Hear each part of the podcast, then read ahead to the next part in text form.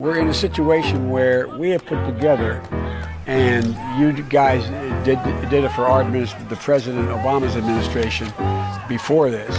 We have put together, I think, the most extensive and inclusive voter fraud organization in the history of American politics. I don't care if you think I'm Satan reincarnated.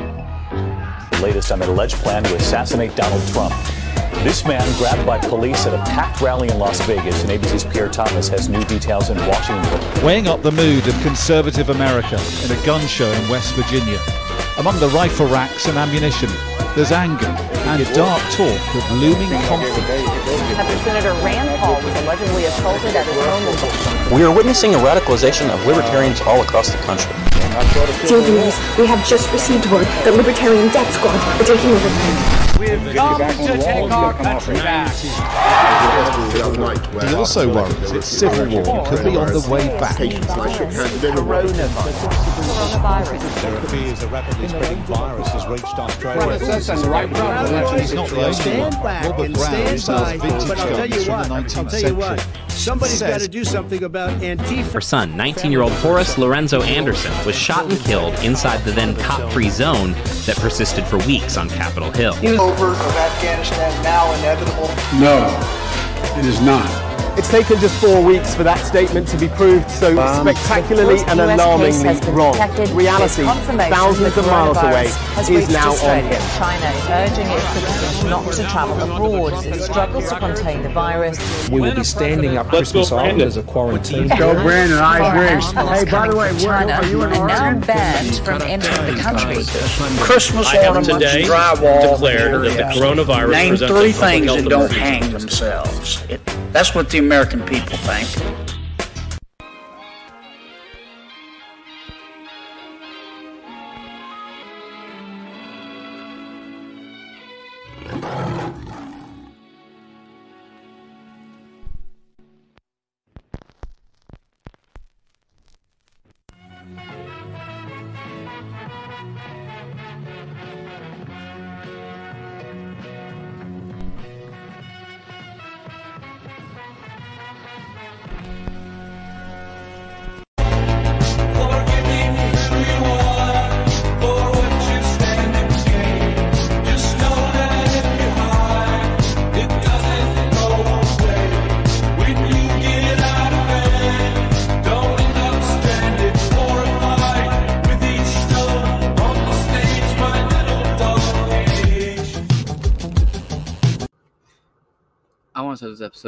By saying to an old high school teacher I had, Miss Hires, fuck you, you Common Core teaching bitch. Tall, gangly ass, jawline so sharp you could carve a piece of glass out of it, transvestite looking bitch. Yee head ass motherfucking bitch looking like a fucking doo doo head you ain't my dad looking ass bitch. She taught us the crucible, right? The scary witch hunt well, it's a parable, right? Like it's all about the Red Scare and the communist witch hunt led by Joe McCarthy. Two things. Joe McCarthy was entirely right. Second, Joe McCarthy did not have a single trial on Hollywood's communist infestation. His focus was solely on investigating overall communist affiliates in America and to decide whether or not or to find out whether or not that the people who were communists in America were communists because they chose to be, or if it was because of external forces outside the US coercing people to become communists. He didn't care if you were a communist in America, he cared if you were a communist from outside of America who infiltrated America. That was his concern. With this episode of Inside Four Walls, I hope to vindicate and show what's come out recently about our good friend and, quite frankly, national hero, Joe McCarthy, and why Hollywood has always been a communistic shit show. Let's begin. Welcome to Inside Four Walls. I'm your ANCAP host, James Madison, and today, let's do a deep dive. We begin today by reading an article titled Married to Moscow How the USSR Co opted Communist Parties in the West and then lost them by Russia Beyond. This was published January 31st, 2018, by Oleg Yegorov in the history column. Prompting the ideals of equality and freedom on one hand, but absolutely loyal to Moscow on the other. Western communist parties were often caught in the crossfire, an annoyance and embarrassment to their own government. Here is a story of how the Soviet leaders tried to control and manipulate their allies beyond enemy lines in three Western countries. 1. The U.S. When the USSR collapsed in 1991, leaders of the U.S. Communist Party, the CPUSA, were devastated and shocked.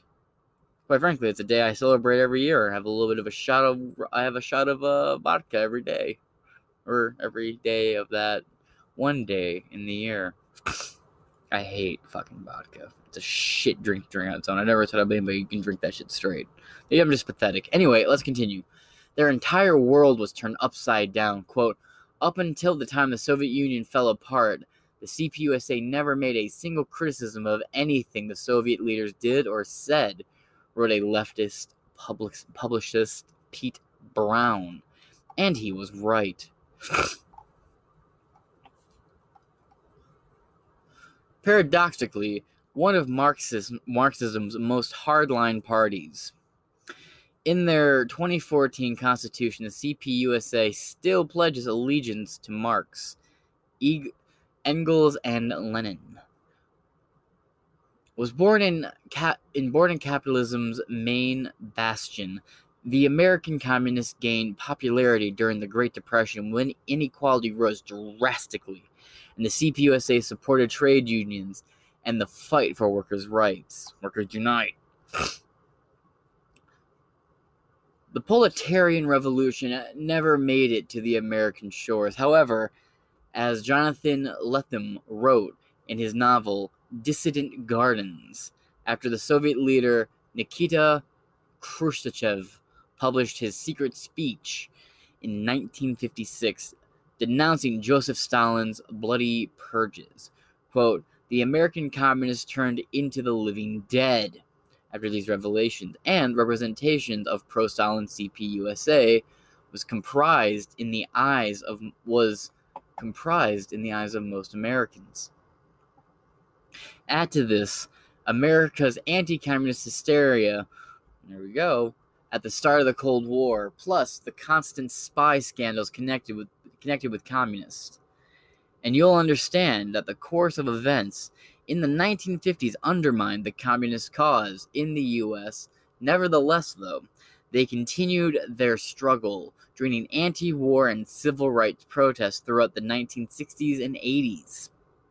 Still, the Soviets continued to back the CPUSA. There is at least one document proving that Gus Hall, CPUSA's general secretary from 1959 to 2000, old motherfucker, received considerable sums of money from Moscow. Wait, wait, wait, comrade, comrade, you claim to hate capitalism, but you got paid by a government and accepted funds in payment to sell out your own country. You would say for the right price you sold out America. Sort of a capitalistic esque endeavor, comrade. The world today barely remembers Eugene Freed, or Eugene Fried. Norm de Geste, or Clement as he went by, or Michael Fichtich, Jean Jerome. These two communists from East Europe were the agents of Comintern, the Communist International Moscow Control Organization, and pulled the strings of the French Communist Party, the PC or uh, PFC and its long term leader, Maurice Thorez. Quote, his task was to make sure that the orders from Moscow were executed thoroughly, said French writer Anne Kling, describing Fried as the man in shadows. Of the PFC, he succeeded Maurice Thorez public position faithfully and followed each of Stalin's twists and turns. In 1939, despite his critique of Nazism, Thorez opposed the war against Hitler when the USSR and Germany signed the non aggression pact. This is when Hitler and Stalin were best friends. And to give America a little bit of shit, we too called him Uncle Stalin for a brief period of time, but we were one of the first countries to be like, ooh, no, this guy's kind of a monster. Anyway, into the article. Non-aggression pact. But when Hitler attacked the USSR and the PFC declared war against the Nazis and joined the resistance, playing the glorious role in it. Flores, however, stayed in Moscow throughout the war, like a fucking coward. After the war with Flores in charge of the PFC kept the Stalinist line. French communists remained loyal to Moscow, with Michael Finich, Fintich. Fried was killed by the Nazis, secretly acting as the middleman between the USSR and the PFC until the 1970s. Only in the 1990s, after the USSR collapsed, the French communists shifted to the less dictatorial Euro communism. Two, or I should say three. Do I really care about Italy? Hmm. I'm only here to talk about America. I don't give a fuck about Italy. I have a bunch of things ready. This next article is from SF Gate. This is by Stefan Schwartz, Chronicle staff writer, published July 26, 1996. Soviet spies cast a wide net in SF. Decoded messages reveal activities of the KGB in the 1940s. See, I dig up the good shit for y'all. You better be fucking grateful. Let's continue. A release of more than 800 messages decoded by the National Security Agency, the NSA, old friends of ours, right, reveals of an extensive and lethal variety of Soviet spy activities in the Bay Area. That's California. From 1941 to 1946. Mind you, California is where Joe McCarthy was a sender of and operated. These messages, distributed last week by the NSA's Center for Crypto- Cryptological History, were coded by Soviet agents and telegraphed from San Francisco, Mexico City, and New York and Washington to Moscow and vice versa. At the same time, they were surreptitiously or stereotypically ah god I, I, cannot form words tonight. At the same time they were surreptitiously ah fuck, you know what i'm trying to say. Surreptitiously recorded by american authorities. They were later deciphered by american military experts using purely intellectual methods of code breaking. The deciphering project was known as Venona, a meaning a meaningless cover name.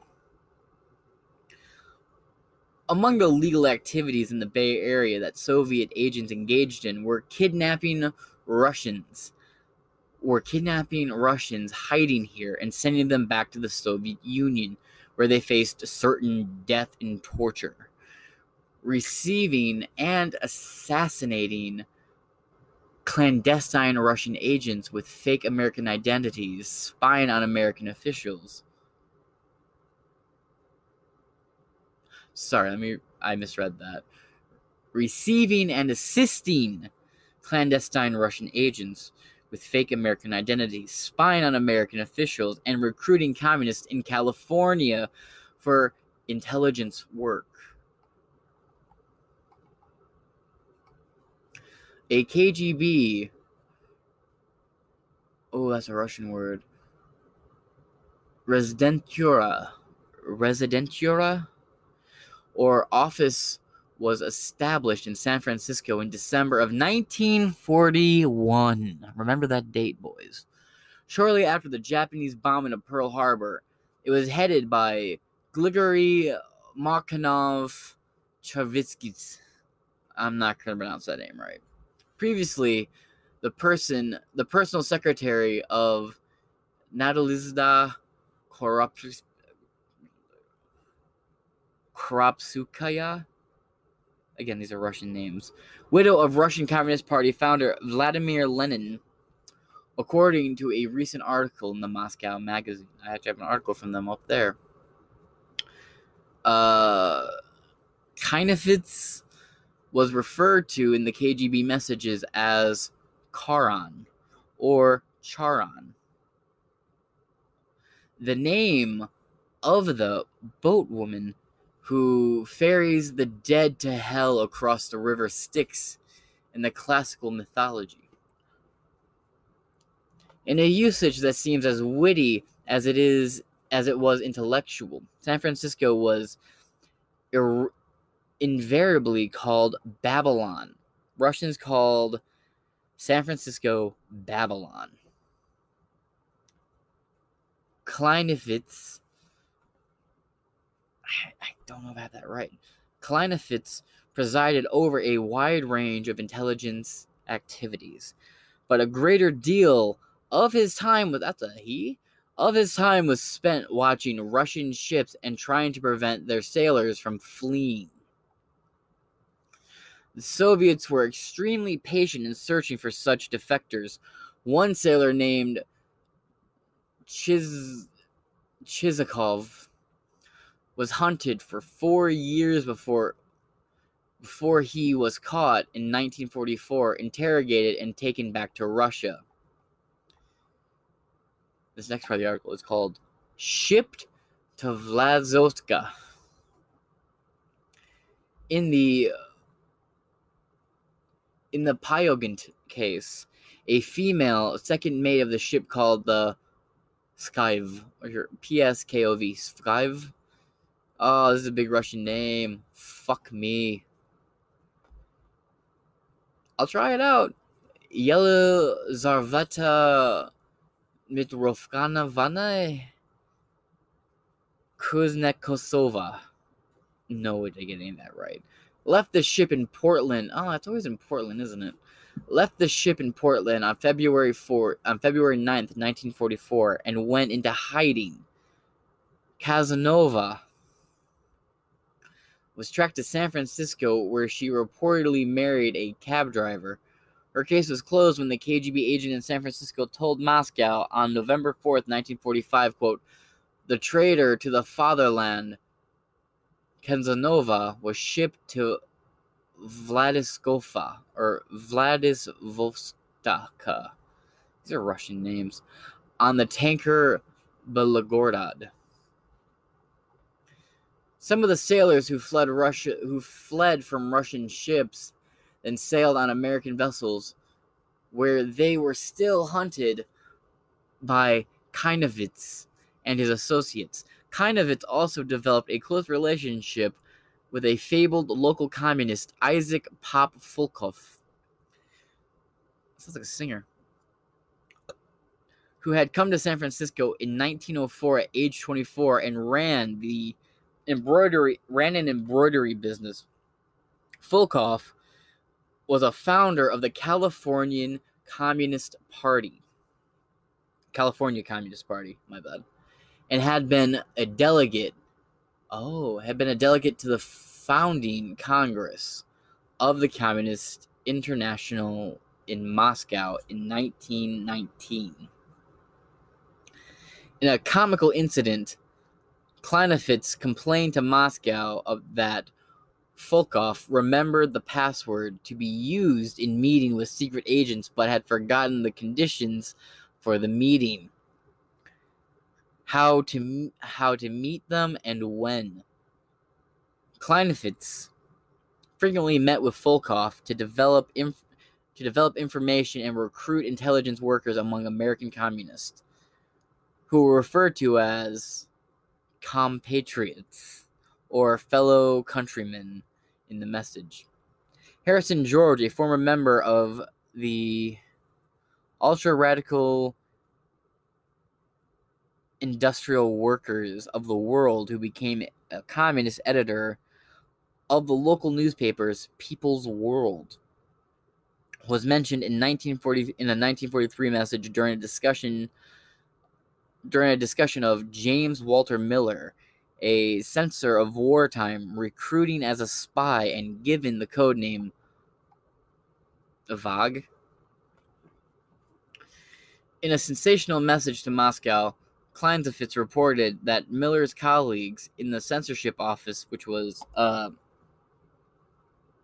I believe the censorship office was actually set up by FDR and Woodrow Wilson to tell news agencies what they can and cannot talk about and censor the press. I might be mistaken, though. In the Office of Censorship, had discovered that surface mail sent by Russia agents in San Francisco to Moscow included invisible writing.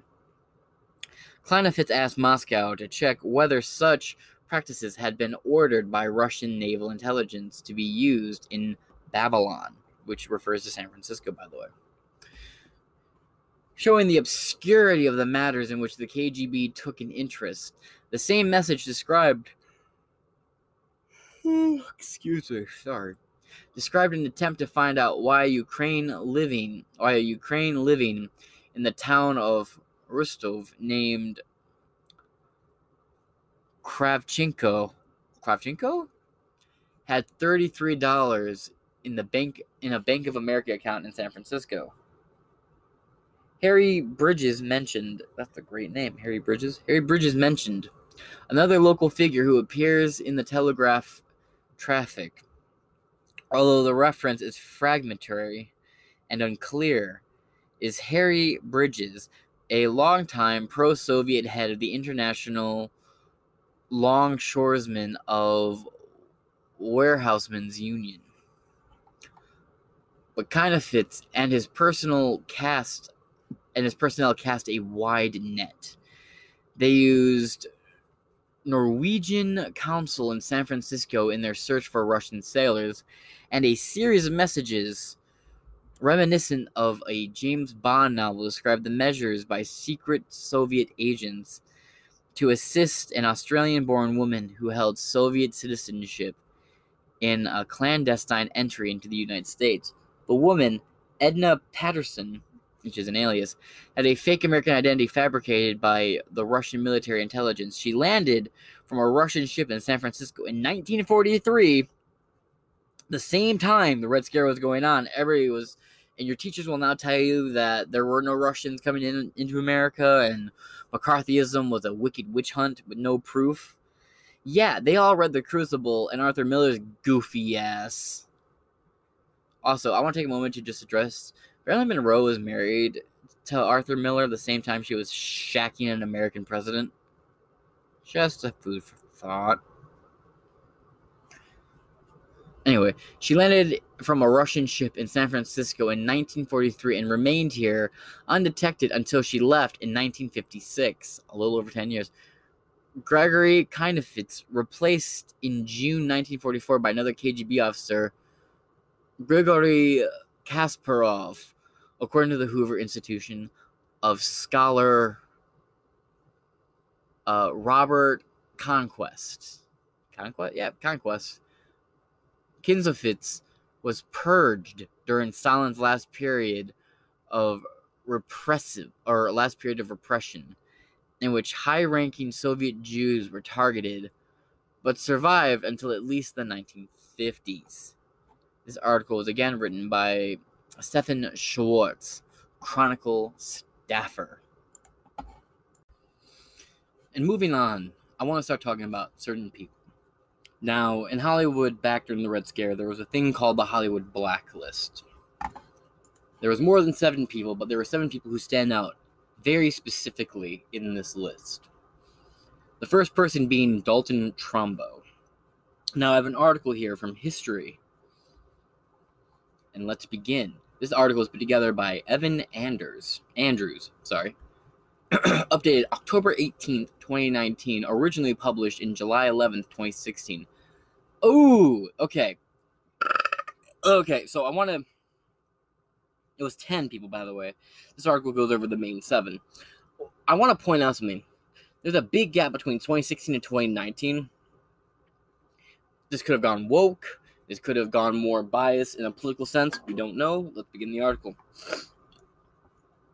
Seven artists whose careers were almost derailed by the Hollywood blacklist, from Oscar winning scriptwriters to hard boiled detective novelists. The first one is Dalton Trumbo.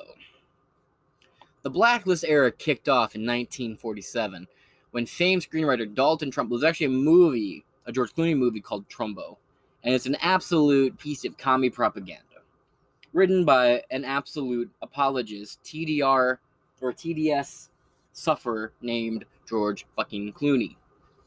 Mind you, a little thing about George Clooney. The same guy who was Roseanne Barr's best friend, but when she cracked a joke and then came out as pro Trump, threw her under the bus like a high school prom night dumpster baby gets thrown into the dumpster behind the 7 Eleven two blocks from the fucking school. Let's get back into the article. The blacklist era kicked off in 1947 when famed screenwriter Dalton Trumbo and several other filmmakers known as the Hollywood 10 were called before the House Un American Activities Committee, the HUAC, and asked a now famous question quote, Are you now, or have you ever been a member of the Communist Party? Trumbo had indeed been a party member at one time. But like the rest of the Big Ten era, like the rest of the 10 era, god damn it, sorry. Like the rest of the 10, I've been watching basketball. I'm rewatching Big Top 10 highlights, or the Big 10 highlights, my bad. Trumbo had indeed been a member of the party at one time. But like the rest of the 10, he refused to answer and even questioned the legitimacy of the HUAC in his testimony. As a result, he was charged with contempt of Congress, blacklisted by Hollywood studios, and sentenced to a year in a federal prison. Following his release, Trumbo was forced to write under a pseudonym as he sells his scripts on the black market.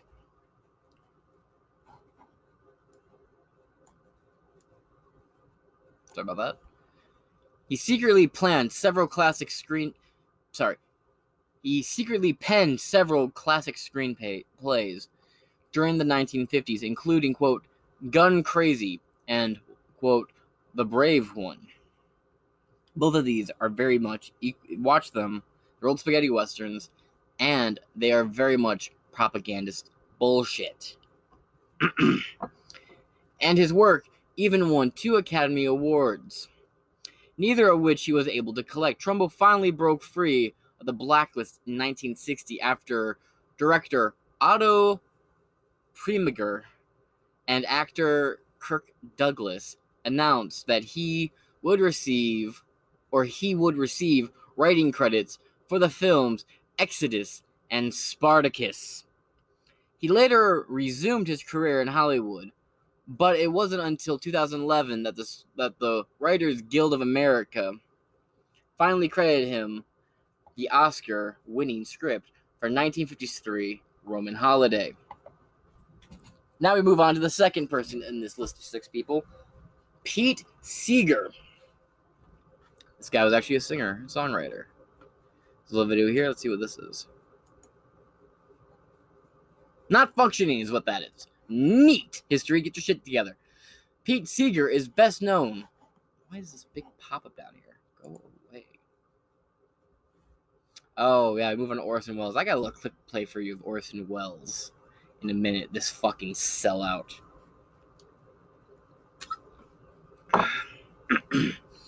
Pete Seeger is best known as a founding member of the folk outfit The Weavers, but he was also a political radical who claimed a membership in the Communist Party as, as a young man. In the 1940s and 50s, the socially conscious singer songwriter was investigated by the FBI and later blacklisted after his name appeared in the Red Channels, an influential pamphlet that listed suspected communists in the entertainment industry. We need that to come back, by the way. Seeger was barred from performing on television, and the Weavers broke up in 1952 after they lost their recording contract. Three years later, Seeger was called to testify before the HUAC while he refused to invoke his Fifth Amendment right to not witness against himself. He announced that he was not, or he was, quote, not going to answer any questions as to his associations, my polit, or sorry, quote, not going to answer any question as to my associations, my philosophical or religious beliefs, or my political beliefs, or how I voted in any election, or any of these private affairs. I think these are very improper questions for any American to be asked. End quote. Seeger's defi- defense saw.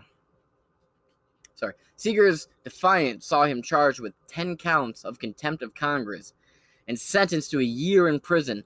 The indictment was later overturned, but he remains blackballed from television until 1968.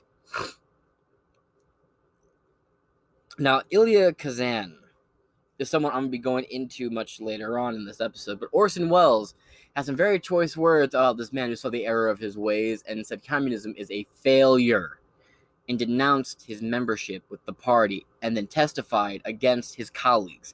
I also will be playing a clip of that for you today. Number three on the list is Orson Welles. You probably know him. Uh, War of the Worlds is his work, by the way. Into the article.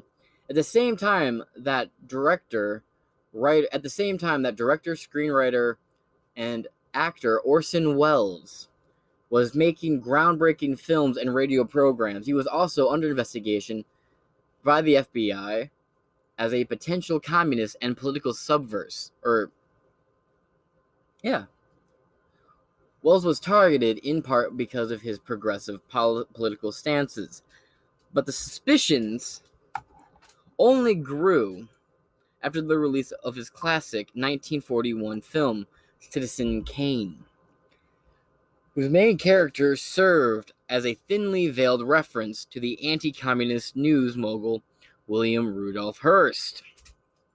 Quote, the evidence before us leads inevitably to the conclusion that the film Citizen Kane is nothing more than an extension of the Communist Party's campaign to smear one of its most effective and consistent opponents in the United States. One FBI report read, while the Bureau never found evidence of Welles, of Welles was himself a Communist Party member, it still added him to the index of people believed to be a threat to national security. His name would later appear in the 1950s Red Channels pamphlet. But by then, he had already entered a long, prolonged, self imposed isolation in Europe. Number four, Lena Horne. Not the cutest bitch. She kind of looks like a Who out of Whoville. Anyway, during the 1940s, Lena Horne's good looks and silky singer voice made her one of Amer- one of the first African American stars on the stage and screen. She still ran against the inst- institutional racism. However, and racism, however, and her frustrations eventually drove her to join up with a variety of activist groups, many of which were populated by political radicals and the communists. Though never a party member herself, Horne was found guilty by association and blacklisted after her name appeared in the red channels in the 1950s. Unable to work in television or film, she spent the next few years touring as a nightclub and carbonet or cabaret singer. Sorry. She also fought to clear her name by publicly repudiating communism and undertaking a letter writing campaign to prompt journalists and entertainment figures. The plan worked. Horne's reputation was slowly reestablished and rehabilitated. And by the late 1950s, she was once again appearing on television variety shows and recording hit records. Despite her brush with the blacklist, she remained a political activist and later took part in the civil rights protests in the 1960s. Now, this is an interesting one right here. Charlie Chaplin. He also was an espionage agent that we sent to Nazi Germany to spy on Hitler along with Houdini. Hey, I'll go into that. Let me know in the comments if you want me to go into the list of people in 19 in World War One and World War Two who were big time celebrities, including Shirley Temple, we used as espionage agents. I will happily go into that. into the article. Though never a member of the Communist Party, clearly, silent screen icon Charlie Chaplin drew the ire of the government for his sub- subversive films and support of leftist political causes. The little tramp creator screwed or skewered the capitalist and industry. Get ahead of myself. The little tramp creator skewered the capitalist and industrial society with movies such as Modern Times, The Great Dictator. The Great Dictator was a criticism of Adolf Hitler. Adolf Hitler was a socialist. You know, what, let me prove something real quick. What was the name of the National German Germans Worker Party? National Sozialistische Deutsche Arbeiterpartei. According to Wikipedia, the Nazi Party, officially the National Socialist German Workers' Party, German, National Sozialistische Deutsche Arbeiterpartei or NSDAP, was a far-right political party in Germany Oh, active fuck between 1920 and 1945 that created and supported the ideology of Nazism. What side of the political compass is socialism? Mm.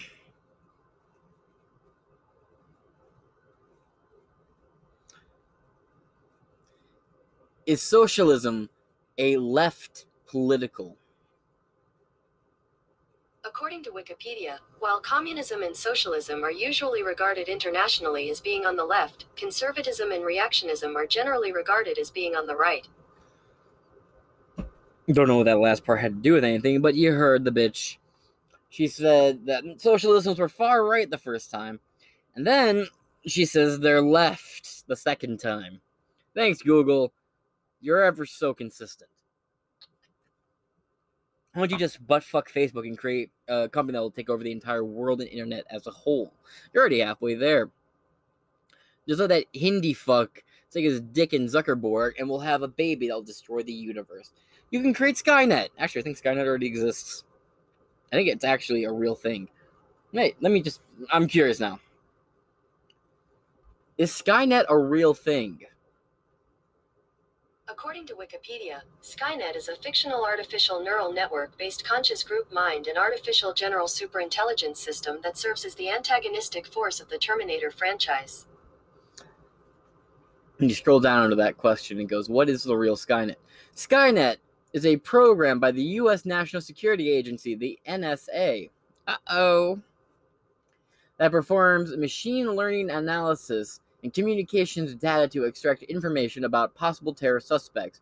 The tool is used to identify targets such as Al Qaeda cruisers and who move between GSM cellular networks.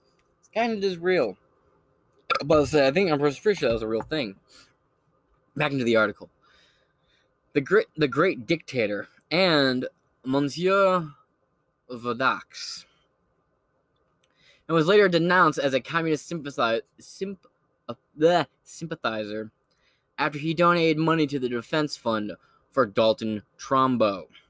Again, Dalton Trumbo was falsely accused and blacklisted. And again, watch that bullshit George Clooney movie for more details.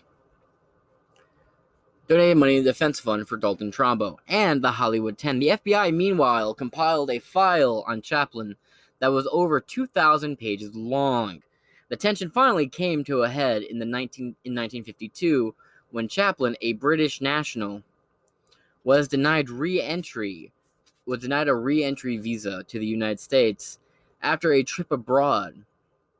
Told he'd need to testify to his quote moral worth before he could regain the permit. The director actor instead cut ties with America, and spent the rest of his career working in Europe, save for the 1970s trip to collect a honorary Oscar. Chaplin never set foot in the United States again. 6. Lee Grant. In 1951, just a few weeks after the release of her first Hollywood film, quote, Detective Story, actress Lee Grant criticized the HUAC investigations in a speech at the funeral of blacklisted actor, actor J. Edward Bromberg. While Grant had never been an active communist or active in communist politics, her seemingly benign remarks were soon made public, earning her a place in the industry blacklist. She was later called before the HUAC and asked to go out of her to out her own husband as a communist, but pled the fifth and refused to answer the committee's questions except for occasional bit parts. Grant was effectively banned from appearing in movies and television for the next 12 years. Following her removal from the blacklist in the 1960s, she made a famous return to the silver screen and garnered three different Oscar nominations for acting and winning once for the 1975 film Shampoo. And Dashiell Hammett is the seventh on this list. The man who helped create hard boiled fiction with detective novels such as The First Maltese Falcon and The Thin Man was also avowed was an avowed anti-fascist and communist party member. In 1951, while serving as a trustee of the left leftist Civil Rights Congress, Hammett was summoned to the federal court and asked to testify about contributors to the group's bail fund. When he had pled the fifth and refused to name names, he was found in contempt of court and sentenced to six months in jail. Two, two years later, he was called before Joseph McCarthy's Senate, and Joseph McCarthy's Senate uh, Permanent Subcommittee on Investigations and questioned about his ties to the com- ties to communism. But again, he refused to he uh, refused to cooperate. By then, Hammett's run-ins with the government had won him a place on the entertainment industry's blacklist. Copies of his books were even briefly removed from several states, several State Department libraries overseas. After suffering a heart attack in, the 1950, in 1955, he withdrew from the library, from the literary world, and lived in obscurity until his death. Fact check the fact check. We strive for accuracy and fairness, but if you see something, oh yeah, I want to know. I want to know what you changed. You said this thing was updated and edited in 2009 in 2019, despite this being originally released in 2016. I want to know what was changed. Anyway, this article again was by Evan Andrews, and this is on history.com, the History Channel's website, by the way. Let me play to you just a little clip of what I was saying about Orson Welles. I was looking for a ah, way to fuck off, DoorDash. So I figured I'd give it a shot. Elia Kazan said that it was not easy in America to raise funds to make films on Puerto Ricans and Lebanese. In that case, it was not easy to find money to make such a film. Chère mademoiselle, you have chosen the wrong metteur en scène. Vous avez pris le mauvais metteur en scène. Because Elia Kazan is a traitor. Et parce qu'Elia Kazan est un traître. He is a man who sold to McCarthy all of his companions. Qui a vendu tous ses compagnons à McCarthy. At a time when he could continue to work in New York. À une époque où il pouvait at high salary. À une époque où il pouvait continuer à travailler à New York à un très haut salaire. And having sold all of his people to McCarthy, he then made a film called On the Waterfront, which was a celebration of the informer. Et, et, après avoir vendu tous ses amis à McCarthy, il a fait un film qui s'appelle Sur les quais et qui est une glorification du mouchard. And therefore, no question which uses him as an example can be answered by me. Et par conséquent, toute question qui euh, se serve de son nom comme exemple ne pourra trouver de réponse auprès de moi.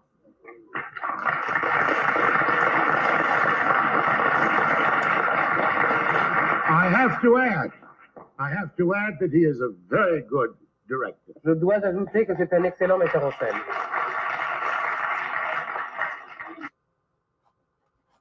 And that's that clip. Now, I want to play to you some of the testimonies held at the HUAC trials. This interview right here is the testimony of Paul Robeson before the House Committee on Un American Activities, June 12, 1956. Are you now a member of the Communist Party? Oh, please, please, please. Please answer, will you, Mr. Robeson? What is the Communist Party? What do you mean by that? Are you now a member of the Communist Party? Would you like Party? to come to the ballot box when I vote and take off the ballot and see? Mr. Chairman, I respectfully suggest the witness be directed to answer the question. You are directed to answer the question. I invoke the Fifth Amendment and forget it. I respectfully suggest the witness be directed to answer the question whether, if he gave us a truthful answer, he would be supplying information which might be used against him in a criminal proceeding. You are directed to answer, Mr. Robeson. In the first place, wherever I've been in the world, the first to die in the struggle against fascism were the communists. I laid many wreaths upon the graves of communists. That is not criminal. Chief Justice Warren has been very clear that the Fifth Amendment does not have anything to do with the influence of criminality. And I invoke the Fifth Amendment. Have you ever been known under the name of John Thomas? Oh, please, does somebody here want me to put up for perjury someplace? John Thomas, my name is Paul Robeson. And anything I have to say, I have said in public all over the world, and that is why I'm here today. Mr. Chairman, I ask that you direct the witness to answer the question he's making. His I ask you to affirm or deny the fact that your Communist Party name was I John Thomas. the Fifth Amendment. This is ridiculous. The witness talks very loud when he makes a speech, but when he invokes the Fifth Amendment, I can't hear him. I have medals for diction. I can talk Will you talk a little louder? I invoke the Fifth Amendment loudly. Sir, who are Mr. and Mrs. Vladimir I Nikiev? invoke the Fifth Amendment. Do you know a Manning Johnson? I invoke the Fifth Amendment. Do you know Gregory Kheifets? I invoke the Fifth Amendment. Do you know a Max Yergan? I invoke the Fifth Amendment. Max Yergan. Why don't you have these people here to be cross-examined? Could I ask whether this is legal? This is not only legal, but usual. By unanimous vote, this committee has been instructed to perform this very distasteful task. To whom am I talking? You're speaking to the chairman of the committee. Mr. Walter? Yes, The Pennsylvania Walter? that is right. Representative of the steel workers? is right. And the coal mining workers? That is right. Not United States Steel by any chance. A great patriot. That is right. You are the author of the bills that are going to keep all kinds of decent people out of the country. No, only your kind. Colored people like myself. And you would let in the Teutonic Anglo-Saxon stock. We are trying to make it easier to get rid of your kind, too. You don't want any colored people to come in. Could I be allowed to read from my statement? Will you just tell this committee, please, while under oath, Mr. Robeson, the communists who participated in the preparation of that statement? Oh, please. The reason I'm here today, from the mouth of the State Department itself, is I should not be allowed to travel because I have struggled for the independence of the colonial peoples of Africa.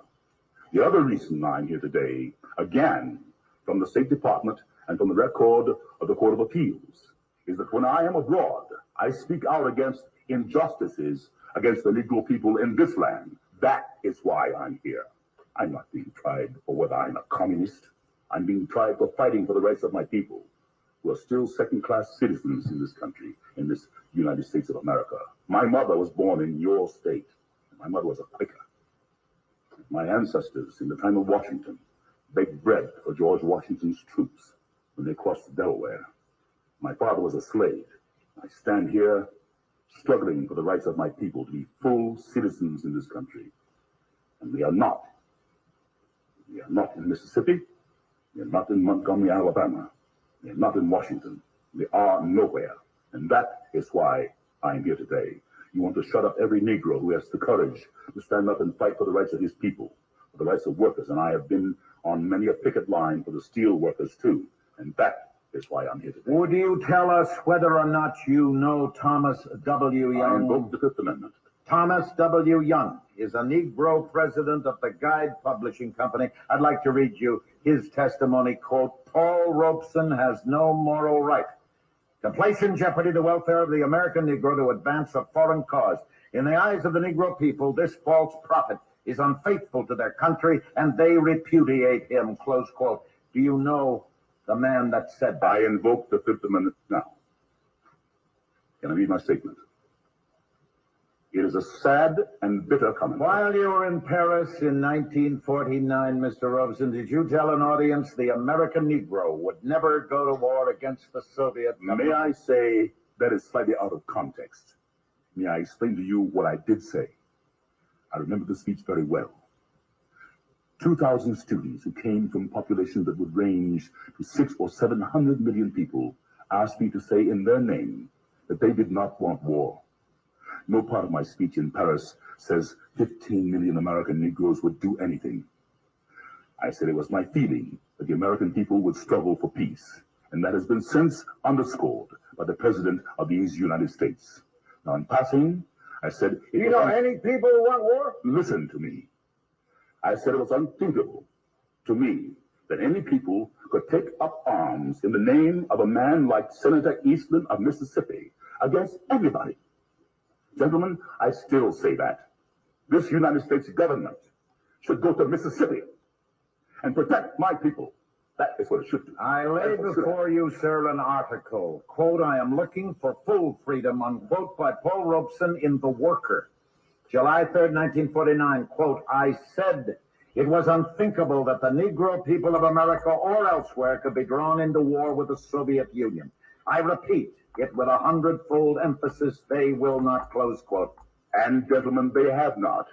It is clear that no Americans are going to go to war with the Soviet Union. While you were in Stockholm, did you make a little speech? I made all kinds of speeches. Let me read you a quotation. Let me listen. Do so, please. I am a lawyer. It would be a revelation if you would listen to counsel. In good company, I usually listen.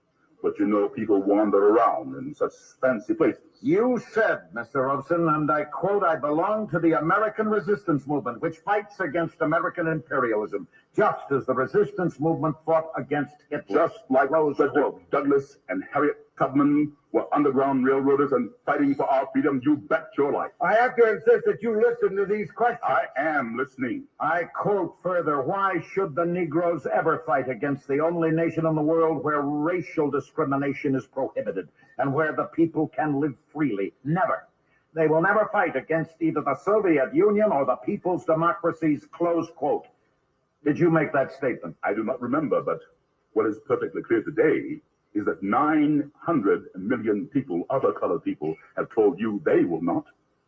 400 million in India and millions everywhere have told you the that. witness has answered the question. He doesn't need to make a speech. Did you write an article that was published in the USSR Information Bulletin? Yes. Quote, I want to emphasize that only here in the Soviet Union did I feel that I was a real man with a capital M, close quote. I would say, what is your name? Arens.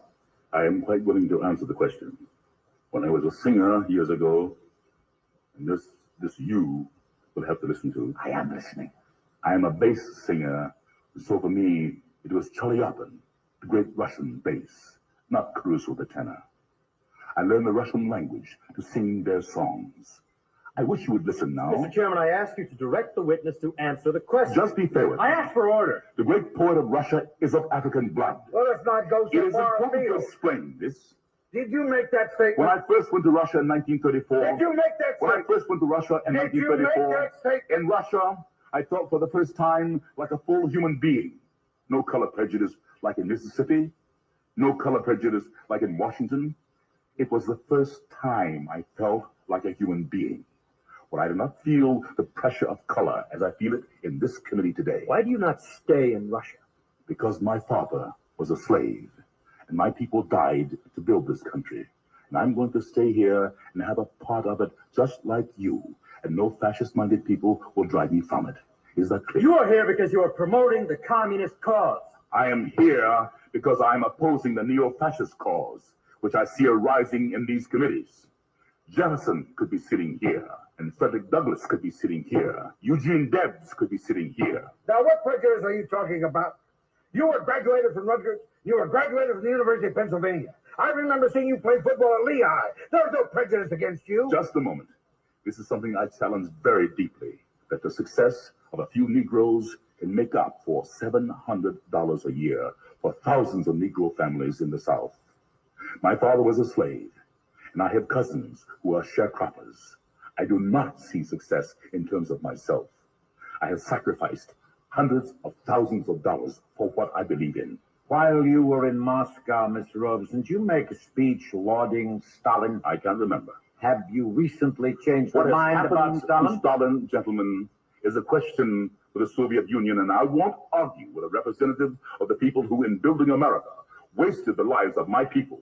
You are responsible, you and your forebears, for 60 to 100 million black people dying in the slave ships and on the plantations. Don't you ask me about anybody. I'm sure you wouldn't want to discuss with us the slave labor camps in the Nothing Soviet could go more on slavery than this society, I assure you. I would invite your attention to the Daily Worker of June 29, 1949, with reference to a get together with you and Ben Davis, formerly communist councilman in New York. Do you know Ben One Davis? of my dearest friends, he is as patriotic an American as can be, and you, gentlemen, are the non-patriots. Just a minute. are the un-Americans. The hearing is now adjourned. I think it should be. I've been doing all of this that I can. Can I read my statement? No, the meeting is adjourned. It should be. I want to jump in real quick. Every time he was asked a question, a simple question that would have been a yes or a no, he enacted the fifth or claimed he didn't remember.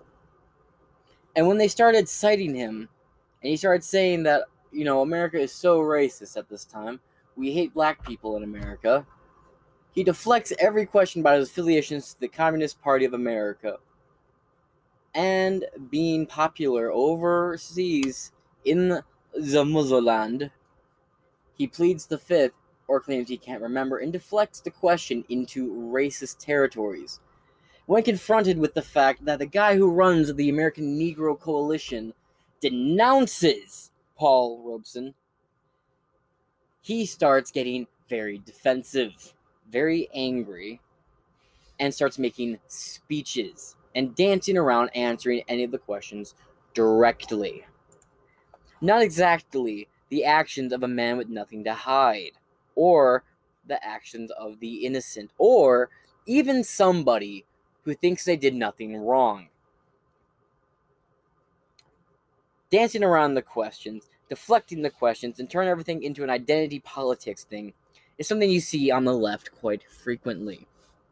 and now we move on to the next bit of testimony. This next testimony comes from everybody's creator of the House of Mouse, a man who was lampooned by communists and smeared with propaganda, claiming that he was an anti Semitic racist, which is absolute horseshit, put together by the Communist Union led Animators Guild of California, who staged protests despite him having some of the most competitive wages of not just entertainment, but in America as a whole. Let's get into the footage. Hollywood since 1923. And at the present time, you own and operate the Walt Disney Studio at Burbank, California? Well, I'm one of the owners. And how, how many people are employed there, approximately? At the present time, about uh, 600. And what is the, the approximate? We have sold them some films. A good many years ago, uh, they bought the Three Little Pigs and used it through Russia. And uh, they looked at a lot of our pictures, and uh, I think they ran a lot of them in Russia, but then turned around and turned them back to us and said they didn't want them. They didn't suit their purposes. Are these films, the dialogue translated uh, into the various foreign languages? One of my boys, my artists, came to me and told me that uh, Mr. Sorrell, Herbert Sorrell, was that uh, Herbert K. Sorrell? Herbert K. Sorrell uh, was trying to take him over, and uh, I explained to him that it, it was none of my concern that I'd been uh, cautioned to, to not even talk with any of my boys on labor, and they said it wasn't a matter of labor; that it was just a matter of, of them not wanting to go with Sorrell, and they they had heard that I was going to sign with Sorrell. And they said that they wanted an election to prove that uh, Sorrell didn't have the majority. And I said I had a right to demand an election. So when Sorrell came, I demanded an election. Sorrell wanted me to sign on a bunch of cards that he had there that he claimed were uh, the majority, but the other side had claimed the same thing. And I told Mr. Sorrell that there's only one way for me to go, and that was an election, and that's what the law had set up. The National Labor Board was for that purpose, and he laughed at me and he said that uh, he used the Labor Board as it suited his purposes, and that uh, he had lost some election. He'd been sucker enough to go for that Labor Board ballot. He lost some election, I can't remember the name of the place, by one vote. Said him took, took him two years to get it back. And he said he would strike, and that was his weapon. Said, I have all the tools of trade sharpened, that I couldn't stand the ridicule or the smear of a strike. And I told him it was a matter of principle with me that I couldn't go on working with my boys, feeling I had had sold them down the river to him on his say so. And uh, he laughed at me and told me that I was naive, I was foolish. He said, You can't stand this strike, that I'll smear you and I'll make a dust bowl out of your place if I choose to. I didn't hear that last. He said he'd make a dust bowl out of my plant. And I told him I'd have to go that way. I was uh, sorry that he, he might be able to do all that, but I'd have to stand on that. Well, the result was that he struck. I believed at that time that Mr. Sorrell was a communist because of all the things that I had heard and uh, uh, and had seen uh, his name appearing on many of the Commie Front things. And when he pulled the strike, the first people to put me, to smear me and put me on the unfair list were all of the Commie Front organizations.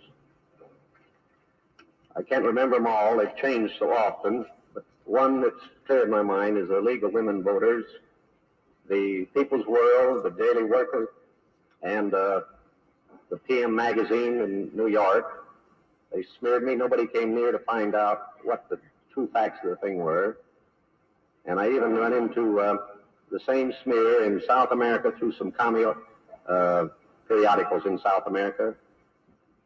And generally throughout the world, all the, uh, uh, the commie groups. That conversation? Well, I uh, didn't pull my punches on how I felt. I, uh, and he evidently heard that I had called them all a bunch of communists, and I believe they are.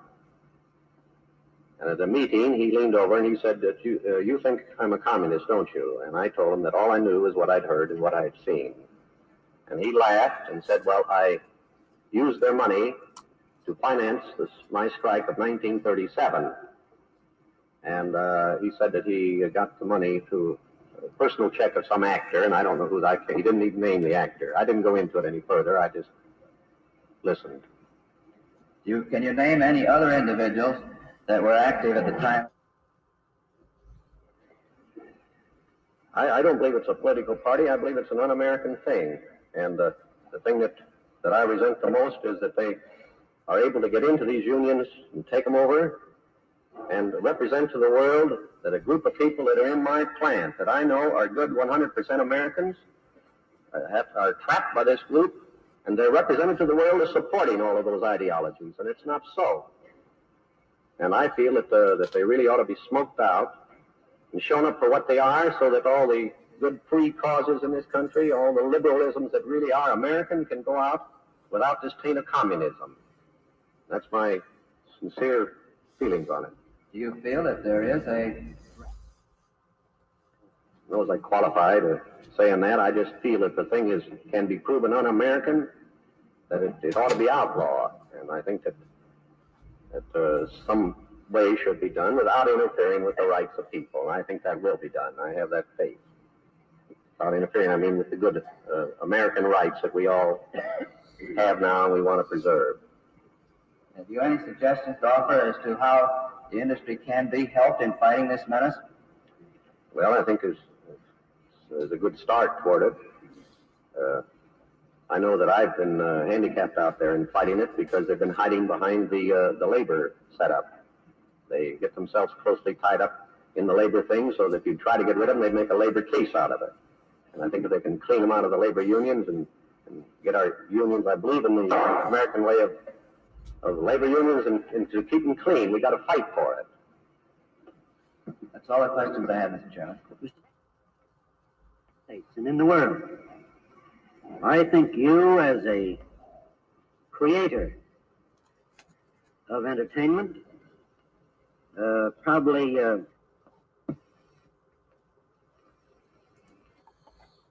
So that footage is from the Kino Library. Unfortunately, as you can tell, there was a lot of cuts in it, and I've googled around. I can't seem to find the entire thing, but I did find a transcript of it, and this is from the Disney and More site. Published Saturday, February 23rd, 2019.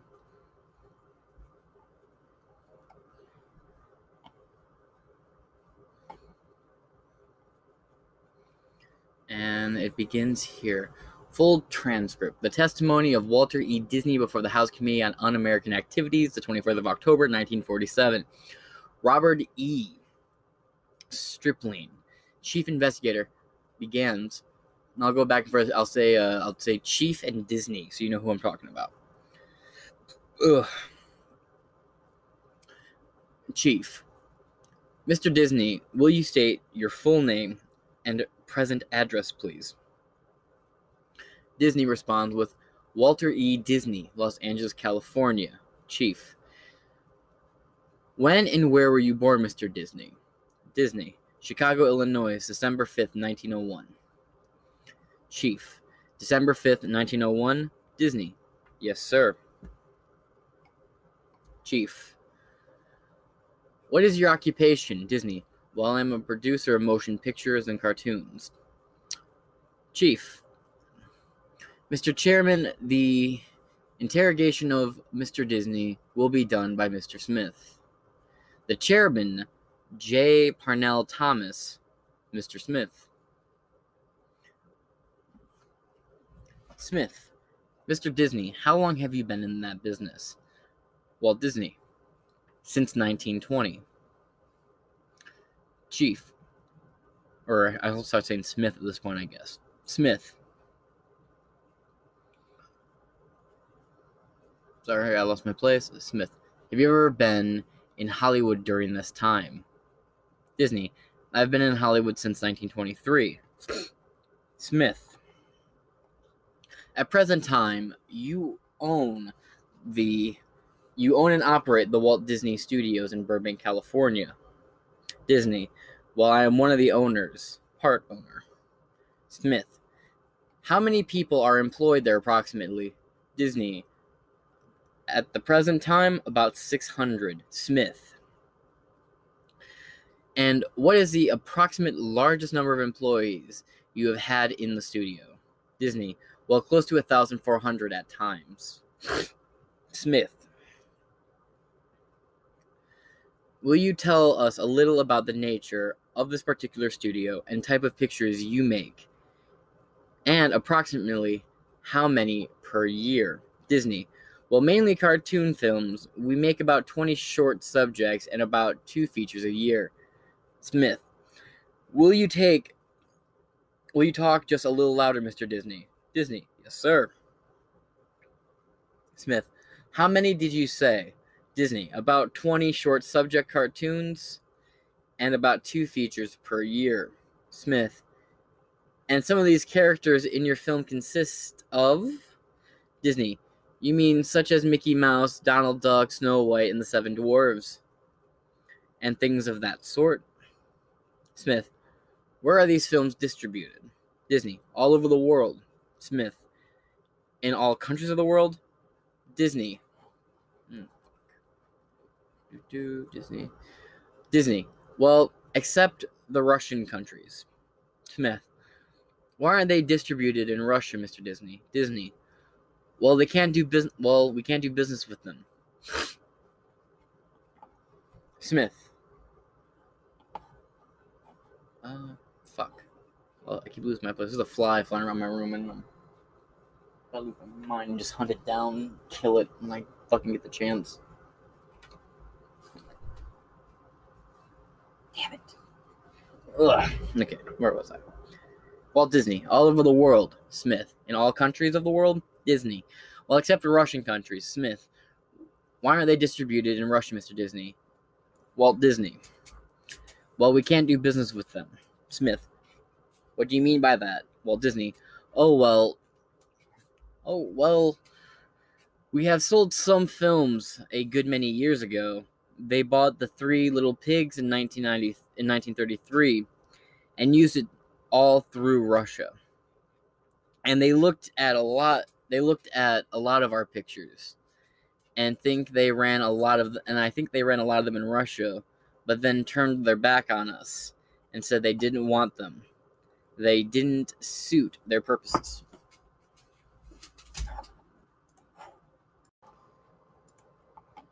Smith, is the dialogue in these films translated into various foreign languages?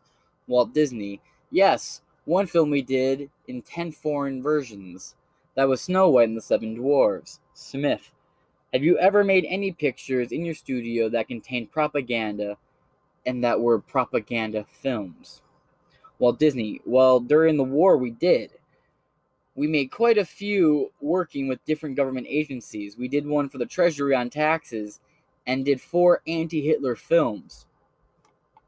And I did one on my own for air power. Smith, from those pictures that you made, have you any opinion as to whether or not the films can be used effectively to disseminate propaganda? Walt Disney, yes, I think they proved that.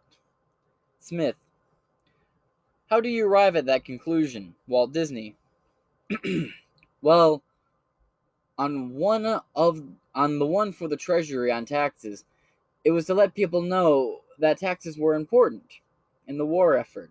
As they explained to me, they had 13 million new taxpayers, people who had never and people who had never paid taxes.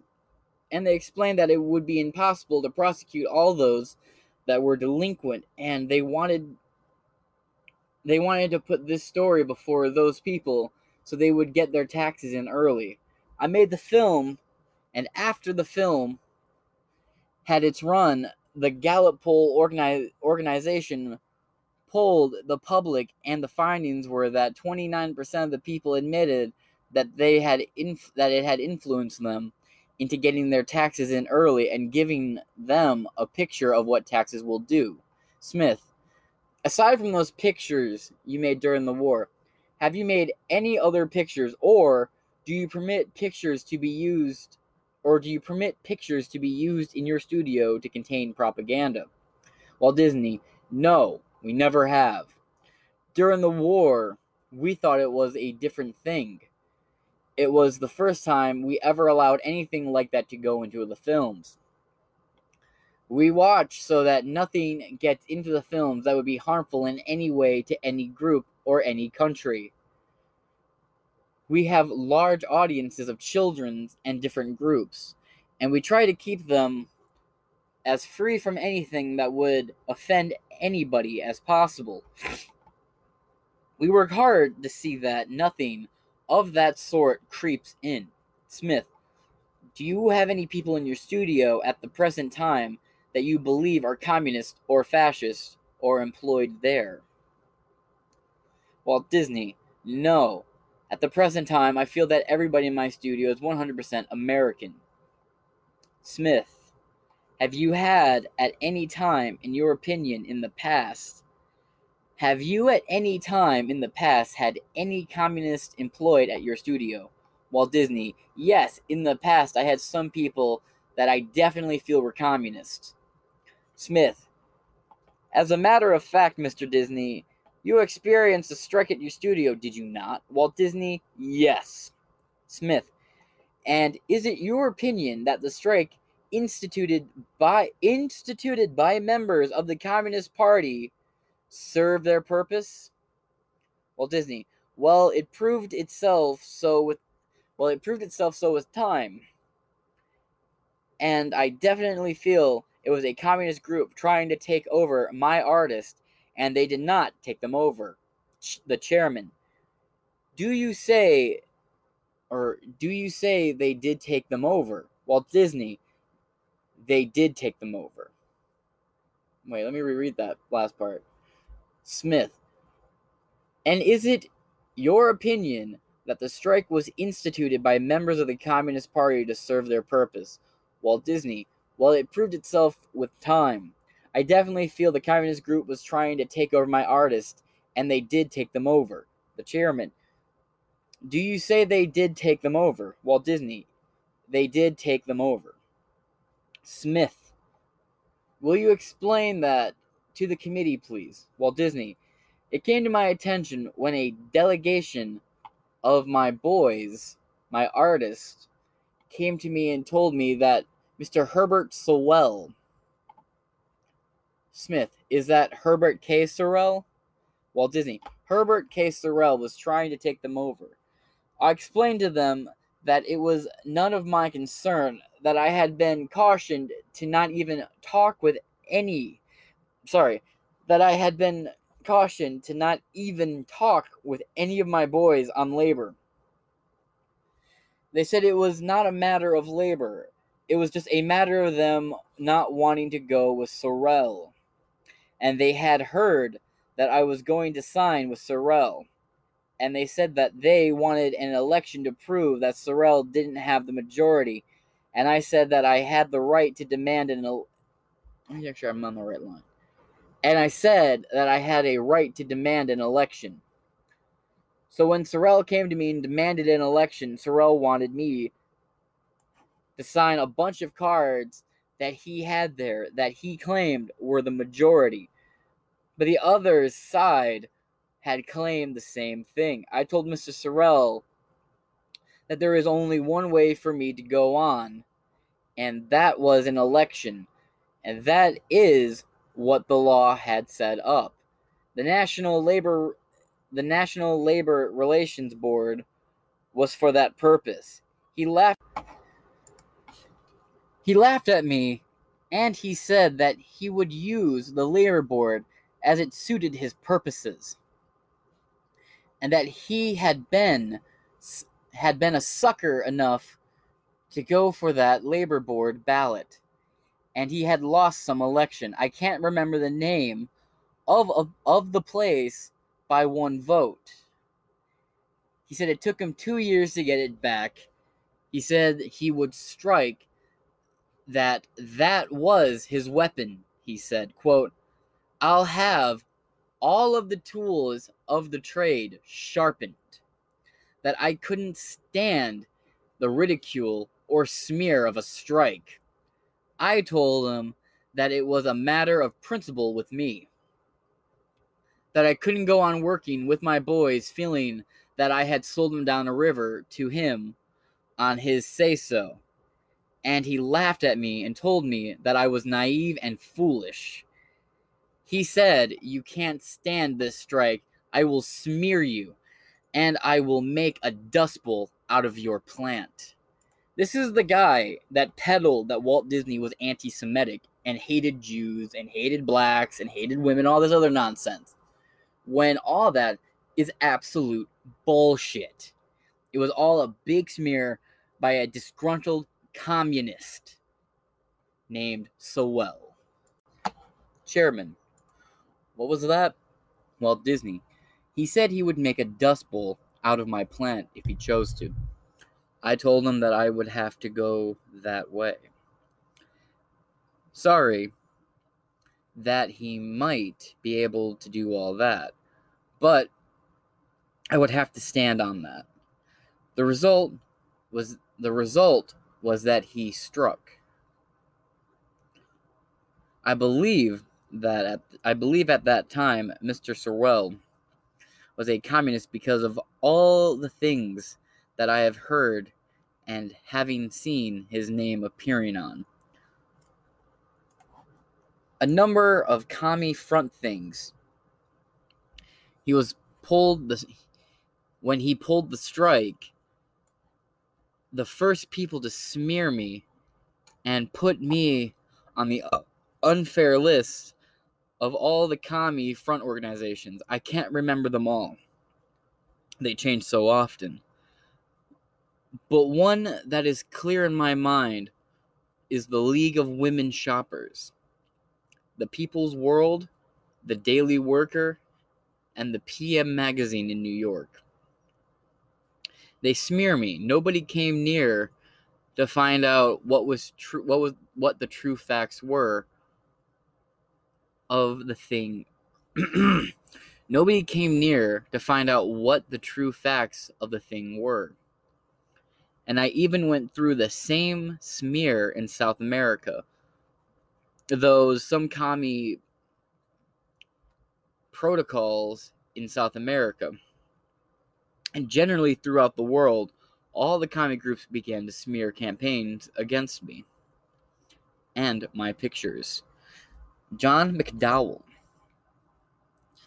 In what fashion was that smear, Mr. Disney? What type of smear? Walt Disney. Well, they distorted everything. They lied. There was no way you could ever, ever counteract anything that they did. They formed picket lines in front of the theaters, and well, they tried to call my plant a sweatshop. And that is not true. And nobody in Hollywood would prove it otherwise. They claim things that were not true at all, and there was no way you could fight back.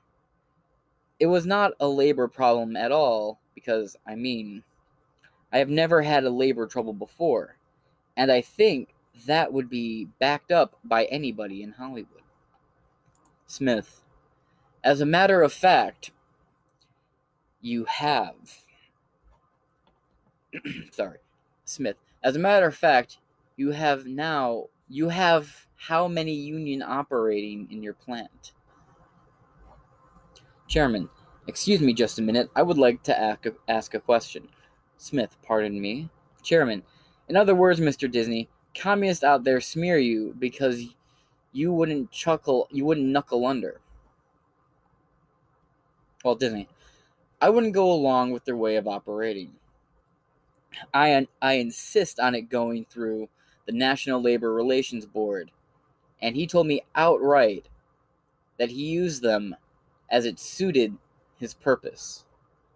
Chairman, supposing you had given in to him, then what would you what would have been the outcome? Walt Disney. Well, I would never have given in to him because it was a matter of principles with me, and I fight for principles. My boys have been there, have grown up in the business with me, and I didn't feel like I could sign them over with to anybody. They were vulnerable at the time, and they were not organized. This is a new industry, Chairman. Go ahead, Mr. Smith. Smith, how many labor unions approximately do you have operating in your studios at present time? Walt Disney. Well, we operate about we operate around 35, I think. We have contracts with 30. Smith. At the time this strike at the time of this strike, you didn't have any grievances or labor troubles whatsoever in your plant. Walt Disney, no. The only real grievance was between Sorrell and the boys within my plant. They demanding they demanding an election and they never got it. Smith, do you recall having any conversations with Mr. Sorrell relative to communism? Walt Disney, yes, I do. Smith, will you relate that conversation? Walt Disney, well, I didn't pull any punches on how I felt. He evidently heard that I had called him, I had called them all a bunch of communists, and I believed they are. At the meeting, he leaned over and he said, quote, You think I'm a communist, don't you? And I told him that all I know was what I heard and what I had seen. And he laughed and said, quote, Well, I used their money to finance my strike. I used their money to finance my strike of 1937. End quote. And he said that he had gotten the money through a personal check of some actor, but he didn't name the actor. I didn't go into it any further. I just listened. Smith, can you name any other individuals that were active at this time of your strike that you believe, in your opinion, are communist? Walt Disney. Well, I feel that there is one artist in my plan that came in there. He came in about 1938 and he sort of stayed in the background. He wasn't too active, but he was the real brains of this. I believe he is a communist. His name is David Hilberman. Smith. How is it spelled? Walt Disney. H I L B E R M A N, I believe. I looked into his record and found that number one, that he had no religion, and number two, that he had spent a considerable he had spent considerable time at the Moscow Art of Theater studying art direction or something like that. Smith. Any others, Mr. Disney? Walt Disney. Well, I think Sorrell is sure tied up with them. If he isn't a communist, he sure should be one. Smith. Do you remember the name of William Pomerantz? Did he have anything to do with it? Walt Disney. Yes, sir. He came in later. Sorrell put him in charge as business manager of cartoonist. And later, he went to the Screen Actors as their business agent. And in turn, he put in another man by the name of Maurice Howard, the present business agent. And they are all tied up with the same outfit Smith. What is your opinion of Mr. Pomerantz and Mr. Howard as to whether or not they are or are not communists? Walt Disney. In my opinion, they are communists. No one has any way of proving those things, though. Smith. Were you able to produce were you able to produce during the strike? Walt Disney. Yes, I did. Because there was very few, very small major majority that was on the outside. All the other unions ignored the line ignored all the lines because of the setup of the thing. Smith, what is your personal opinion on the Communist Party, Mr. Disney, as to whether or not it is a political party? Walt Disney, well, I don't believe it is a political party. I believe it is an un American thing. The thing that I resent the most is that they are able to get into some unions, take over them, and represent to the world that a group of people are in my plant that I know are good. 100% Americans are trapped by this group, and they are represented. They're represented to the world as supporting all the all those ideologies. And it is not so. And I feel that they really ought to be smoked out and shown up for what they are. So that all of the good free causes in this country, all the liberalisms that are really American, can go out without the taint of communism. That is my sincere feeling on it. Smith. Do you feel that there is a threat of communism in the motion picture industry? Walt Disney. Yes, there is. And there are many reasons why they would like to take take it over or getting control of it or disrupt it. But I don't think they have gotten very far. And I think the industry is made up of good Americans. Just like in my plant, good, solid Americans. My boys have been fighting fighting it longer than I have. They are trying to get out from under it, and they will in time if we can just show them up. Smith. There are presently pending before this committee two bills relative to outlawing the Communist Party. Fuck, I wish that went through. What thoughts have you on whether or not those bills should be passed? Walt Disney. Well, I don't know as I well, I don't know as I qualify to speak on that. I feel if the thing can be proven un American that it ought to be outlawed. I think in some way it should be done without interfering with the rights of the people. I think that it will be done. I have that faith. Without interfering, I mean, with the good Americans' rights that we all have now. and we want to preserve them. Smith, have you any suggestions to offer to how the industry can be helped in fighting this menace? Walt Disney, well, I think there is a good start towards it. I know that I have been handicapped out of there out of there in fighting because they have been hiding behind this labor setup. They get themselves closely tied up in the labor thing. So that if you try to get rid of them, they make the labor case out of it. We must keep the American labor unions clean. We have we have got to fight for them. Smith. That is all the questions I have, Mr. Chairman. Chairman. Mr. Vail. R. D. Vail. No questions. Chairman. Mr. McDowell. J. McDowell. No questions. Walt Disney. Sir? J. N. I have no questions. You have been a good witness, Walt Disney. Thank you. Chairman. Mr. Disney, you are the fourth producer we have had on had as a witness. And each one of those four producers said, generally speaking, the same thing. And that is that the communists have made inroad, inroads, have attempted to inroad. I just want to point out that because there seems to be a very strong unanimity among the producers that have testified before us, in addition to producers. We have had actors and writers testify the same.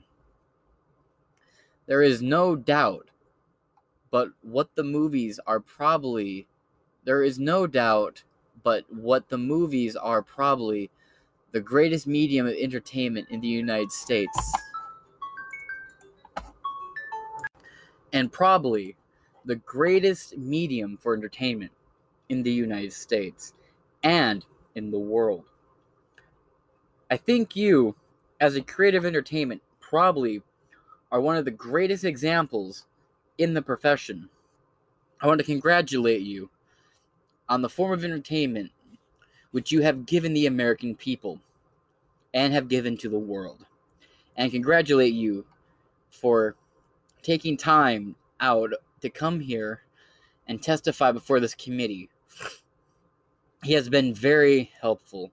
Do you have any more questions, Mr. Stripling? Smith. I am sure he does not have any more, Mr. Chairman.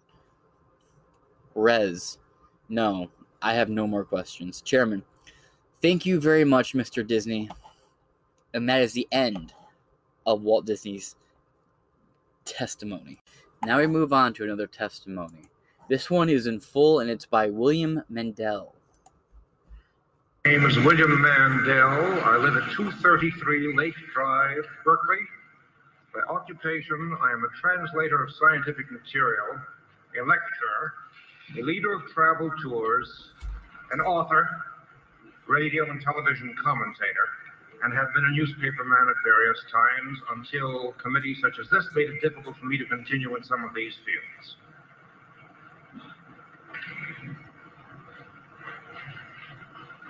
Say, not facetiously, but in earnest appraisal, you're certainly engaged in a number of activities here. Um, you're appearing today in response to a subpoena which is heard upon you by this committee. I do. And you're represented by counsel? I am. Uh, counsel, to the degree that a counsel not able to speak for me can represent me. Could you kindly identify yourself, please, counsel? Bertram Harrison, Oakland, California. By the way, if the television men want some music, put those lights on.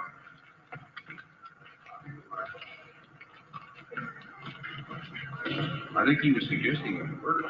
They can put them on if they want something to show their audiences.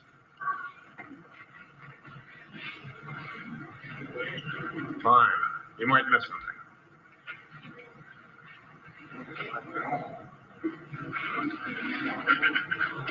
I understand you want the lights on. I want the lights on, precisely. I want the fullest glare of publicity in this committee's activity.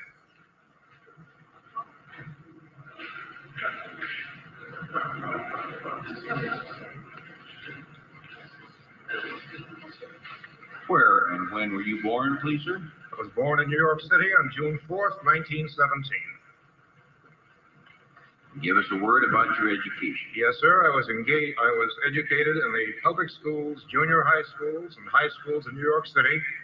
I had one semester in biochemistry at the age of 14 at the University of Moscow, USSR. I specify my age so no, no nonsense about the Lenin School can be asked of me. I then had one year at City College in New York. I was expelled for opposition to military training in 1933 at age 16. In 1947, the Hoover Institute at Stanford University engaged me as a fellow at postdoctoral stipend on the basis of two books I had written for the specific purpose of compiling an encyclopedia of the USSR. This is my education.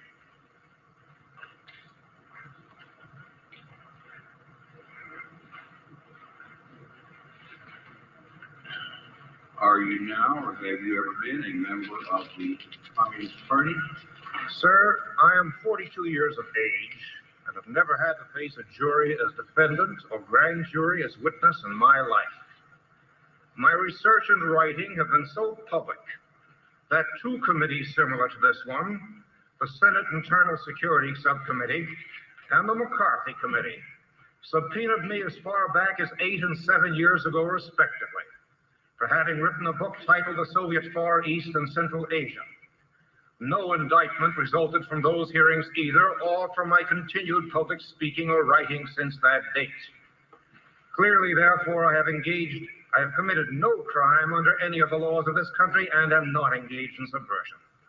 Consequently, I refuse to testify on the grounds that as a radio and TV public affairs broadcaster active in those capacities today, the subpoena issued to me interferes with the rights of my stations to schedule informational programs on their merits, and is thus a direct violation of the First Amendment guarantee of freedom of speech and of the people's right to hear.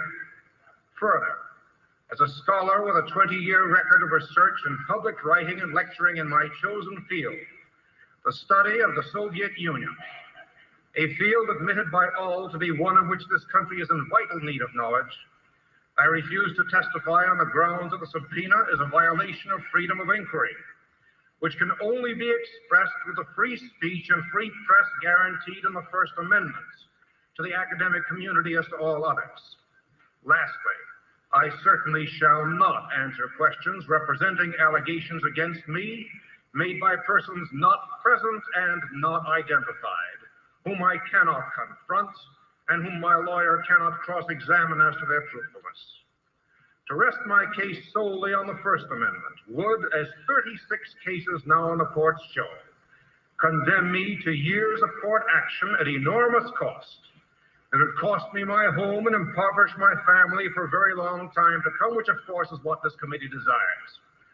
Therefore, I also refuse to testify under my right not to be a witness against myself, a right originated to protect the innocent. The guilty can be convicted by the testimony of others if there is any real evidence to present. Do you honestly apprehend, sir, that if you told this committee truthfully while you're under oath whether or not you are now this instant or ever have been a member of the Communist Party, you would be supplying information which might be used against you in a criminal proceeding?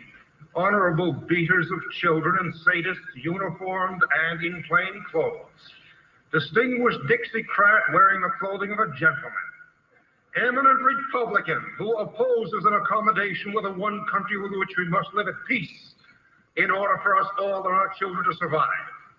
My boy of 15 left this room a few minutes ago in sound health and not jailed solely because I asked him to be in here to learn something about the procedures of the United States government and one of its committees had he been outside where the son of a friend of mine had his head split by these goons operating under your orders, my boy today might have paid the penalty of permanent injury or a police record for the for desiring to come here and hear how this committee operates.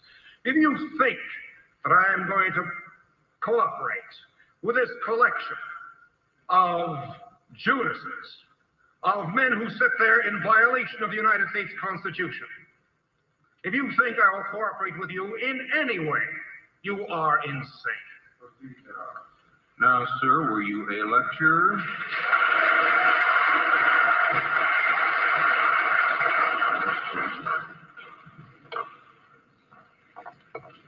Were you a lecturer in the California Labor School in San Francisco in 1947? Yes, sir, I was. And I lectured on Shostakovich's oratorio, Song of the Forest. What do you know about that? And were you, were you at that time a member of the Communist Party? And did you lecture as a communist? As I told you before, sir, if there are laws on the books of this country under which any of the activities in which I have engaged public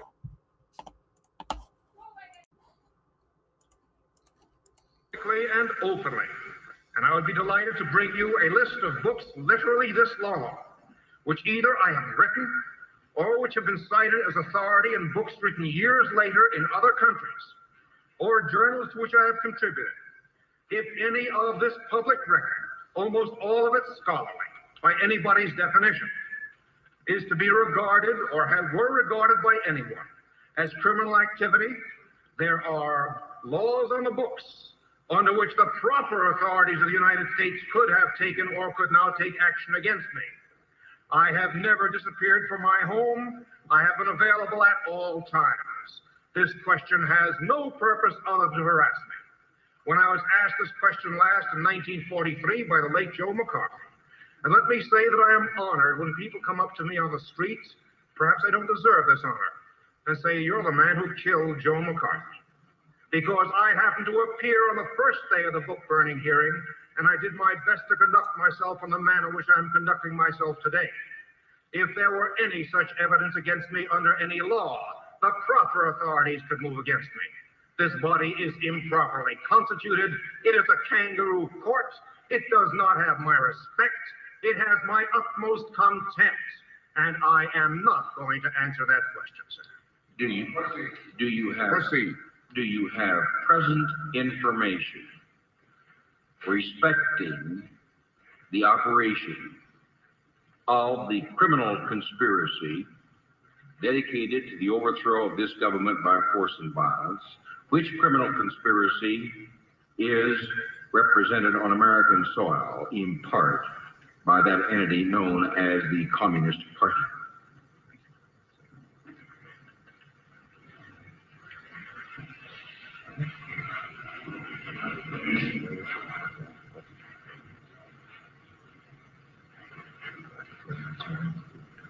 My answer is no, sir. And no matter how many ways you answer that question, I will remain the same. All right, so do you have present information respecting the activities of the Communist Party in Northern California?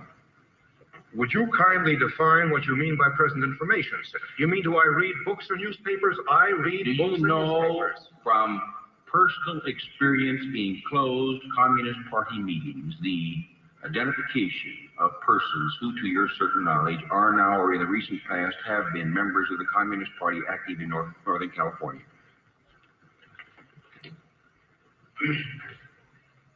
My answer is no, and if I did, I would not tell you. But my answer is no. Are you now a member of the Communist You Party? You got that answer. I asked you whether or not you had ever. You got that the answer Party. Mr. Chairman, I respectfully suggest the witness is already directed to answer the question whether or not he is now a member of the Communist Party. If you will look at the record of my statement, you will find that that statement covered this question. Mr. Chairman, I respectfully suggest the witness now be ordered and directed to answer the question whether or not he is now in member of Communist Party. This is a most, uh, this is a, que- a specific question on that point that has not technically been asked, and I order you to answer.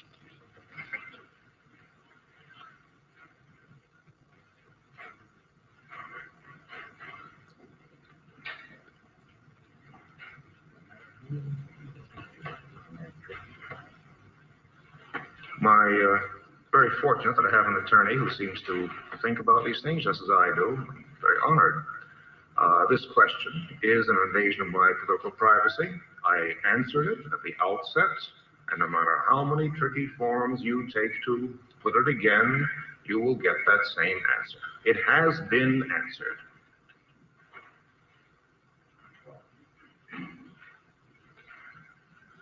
Well, does the record reflect a clear direction that you have been directed to answer that question? To whether or not you are now, this instant, a member of the Communist Party? To indicate that you're declining to answer for the reasons previously indicated. Is that Yes, that is correct. Uh, That's what I understood you to try That to is say. correct. That's all we wanted to know. Thank you, sir. We have no further questions, Mr. Chairman, of this witness. Witnesses do.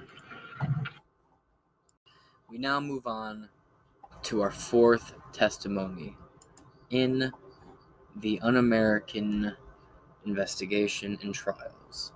This is Whittaker Chambers' testimony, classified under 25008611 in House documents. Swear the testimony you're about to give will be the truth, the whole truth, nothing but the truth to help you God. Uh, sit right down there, Mr. Chambers, and talk in the microphone. That's the one, yes.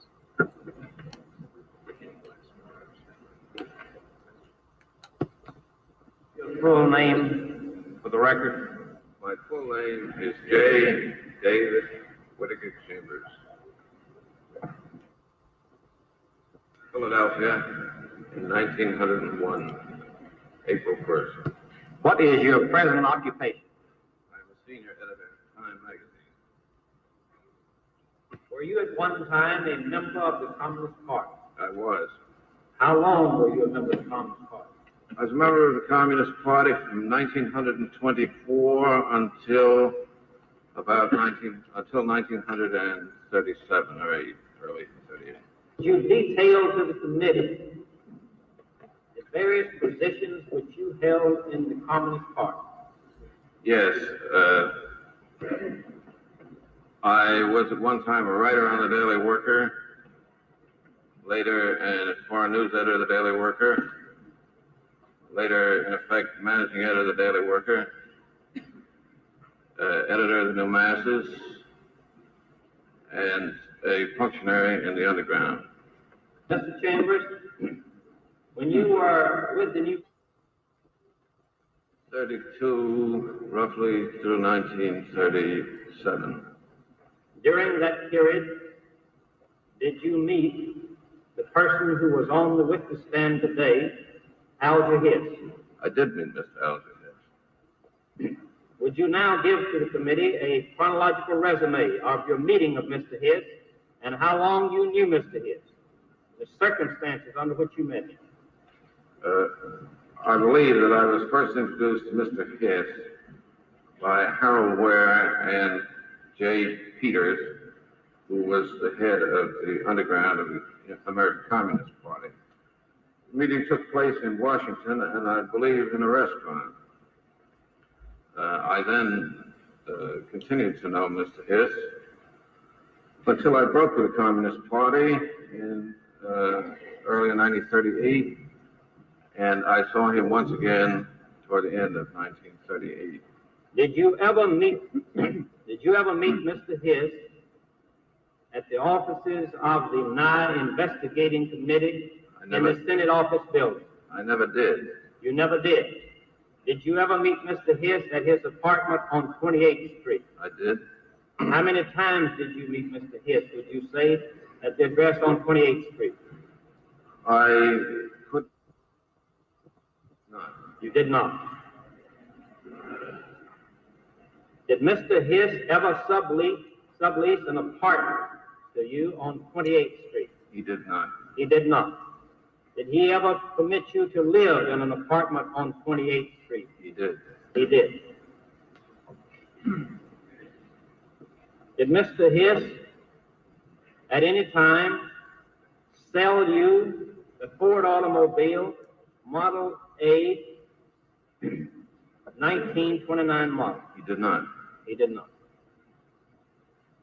You have questions?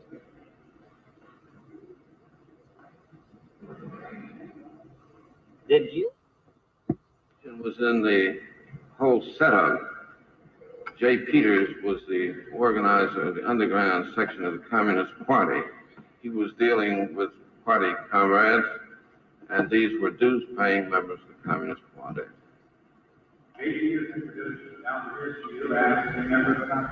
That was understood. Do you have any other uh, information on what you made your statement and this is member of the Communist Party? Other than, Mr. other than J.P. to go to. Mr. Hiss obeyed party discipline in every respect. Do you, did you yourself, uh, have occasion on any, at to pay dues? to Mr. I did. I did. Uh, On one occasion or more occasions? At least on one occasion, and I would think on at least on three occasions. Would it been more or less than that?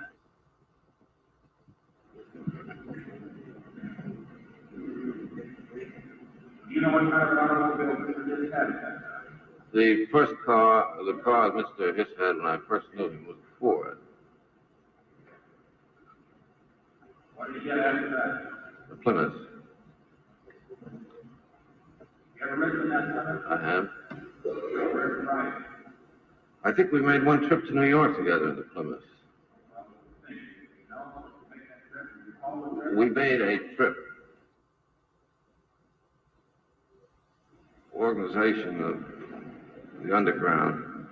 There should be no communication between the open Communist Party and the underground Communist Party, except through people delegated by either of those sections. Mr. Hiss, however, insisted that his old car should be given to the Open Communist Party to be used by some poor communist organizer in the West or elsewhere. I was very much opposed to this. Jay Peters was also very much opposed to it. But, uh, however, I, I will tell my address and get rid of this question right away.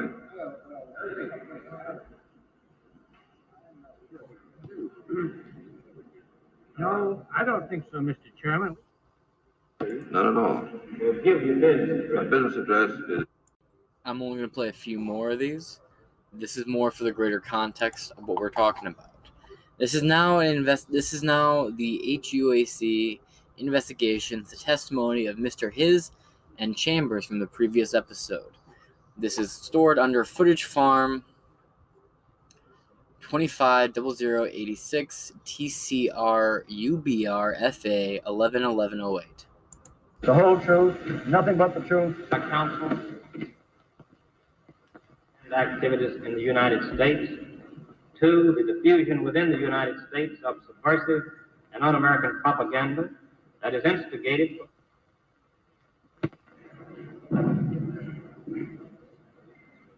Uh, Mr. Chambers, would you stand up? Mr. Hiss? Have you ever seen this individual? Couldn't hear you. Seen this individual who is standing? I have. Do you know him?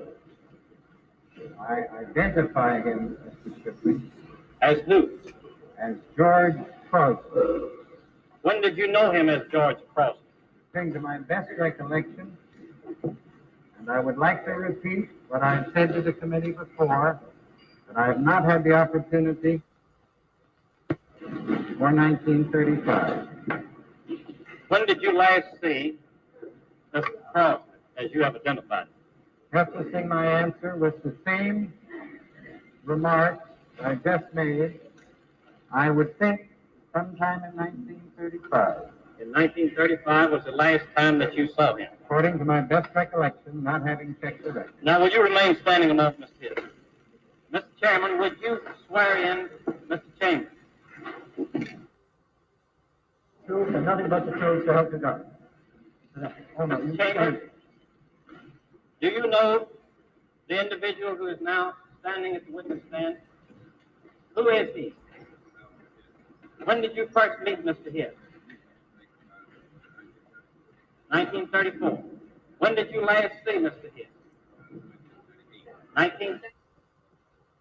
want any of that testimony, mine or Mr. Chambers, which I have never seen, to remain secret. It seems to me the public and the press have a right to have full access to all of the testimony that has been taken to this date.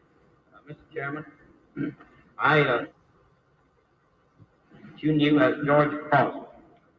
Stripling, I have already, in an effort to be helpful to the committee, when I came to the executive session on the 16th, willingly, in response to a request from the chairman, given the best recollection that I have, as I've said, I, and as I said then, I have had no opportunity to consult records.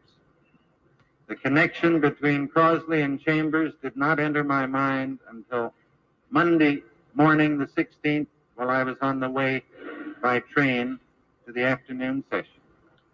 According to my best recollection, without checking the records, and I do think it would be more helpful if the committee would go by records. I would like to know what the records say. Some of the records I find are not available to me. I believe they're in the custody of the committee. I have attempted through counsel in the last few days to have access. You've heard about MIAT and our award-winning technology. To me, as George Crosley came into my office in the Senate office building while I was acting as chief counsel to the Senate committee investigating the munitions industry. He represented himself as a freelance writer for magazines. He represented himself as preparing a series of articles about the munitions investigation. As did many other members of the press, research people, similar people, he had a perfect right to come to my office either directly or through reference from the central office. Very many members of the press and others in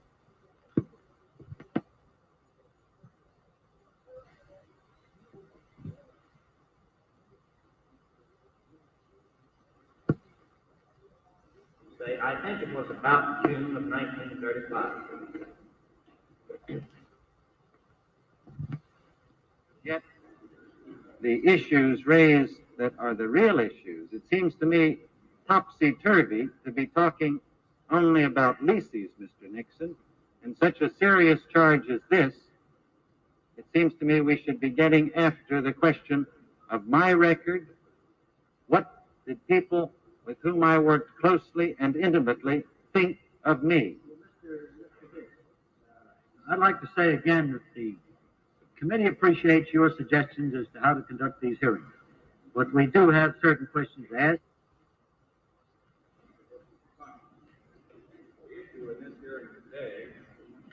whether or not Mr. Hiss or Mr. Chambers has committed perjury before this committee, as well whether Mr.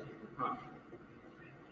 Now, as far as the, what are termed housekeeping details Mr. Hiss, That does not seem to me a very rational basis for determining credibility. Obviously, the committee may ask the questions it chooses. Very many other things I've been trying to check in the two days since Monday of last week.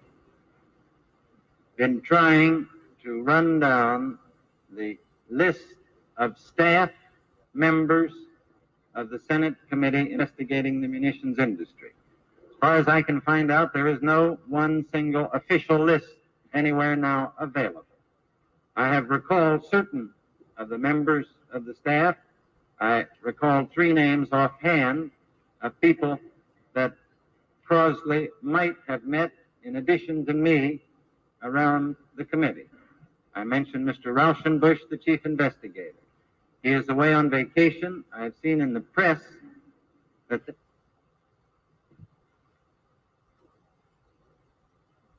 I think this is, we're just beginning the inquiry. I received a telephone call, rather, one of my counsel did, from someone, a woman, who said she had known George Crosley at this time, that she was fearful of getting her employer into Dutch or something by publicity. We were not able to trace the call. She may have been imagining. So far, the answer to your question is I have not yet been able to find any witness other than my wife who remembers him as George Crosley. It can be. And I shall do all I possibly can, whatever it costs me, within my means, to get at the truth. Now, what is the nature of your question? Would you repeat it, please? Because I paid more attention to the embellishments. To the fact that I sold him, Crosley, an automobile. I find it here in the printed testimony, which we're now releasing to the public at the request of the committee and at your request. Page 53. For a Ford used Model A 1929 Roadster. The numbers are A 218811, date 9/1933. That was the date in which it was originally registered in the District of Columbia. Tag, I believe, was 245647 in the name of Alger Hiss, 3411 O Street, Northwest Washington, D.C. Now, Mr. Hiss, is this your signature which appears on the reverse side of this assignment of title? Mr. Stripling, it certainly looks like my signature to me. Do you have the original document? No, I do not. This is a photostat. I'd prefer to have the original. Do you have the original? The original document, Mr. Chairman, cannot be removed from the Department of Motor Vehicles. They keep it in there. There's written in here, Mr. Chairman, Cherner Motor Company, 1781, Florida Avenue Northwest. Did you write that? I couldn't be sure from the outline of the letters in this photostatic copy. That also looks not unlike my own handwriting. I could be surer. I'll bring this whole thing back whenever you get it. Yeah,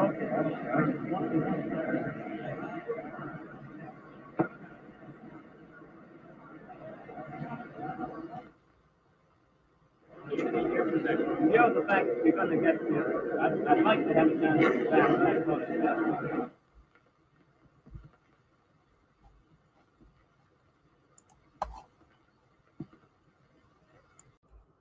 By playing you that selection and handful of testimonies that were brought forth by both confirmed communists and people who were testifying against the communists in Hollywood during the McCarthyism era and the House on Un American Activities trial and investigations. I hope to give you an idea of how these trials were carried out, how the people responded to the same questions asked to different individuals, and how they responded when presented with evidence.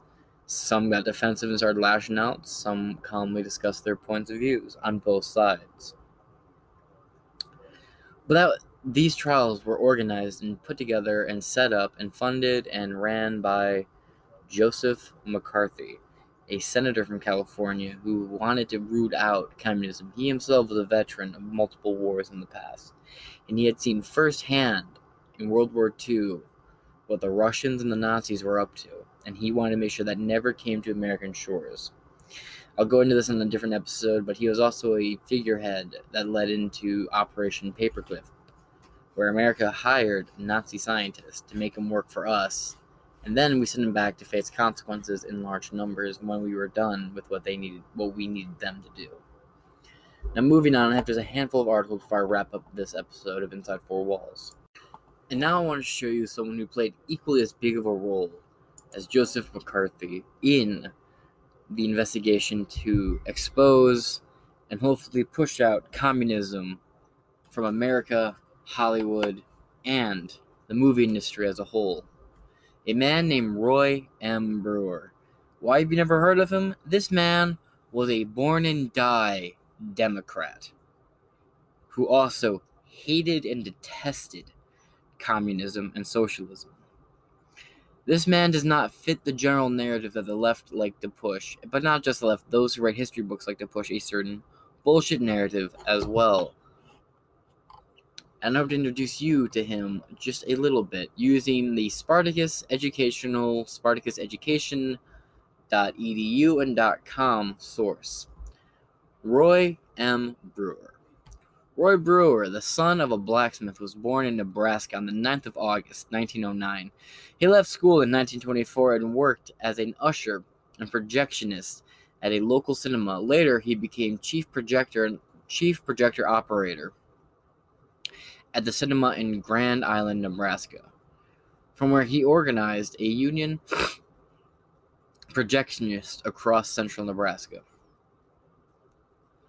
In 1932, he was elected as president of the Nebraska State Federation of Labor. During the Second World War, Brewer worked in Washington for the Board of Regulation, regulating and allocating of previous materials.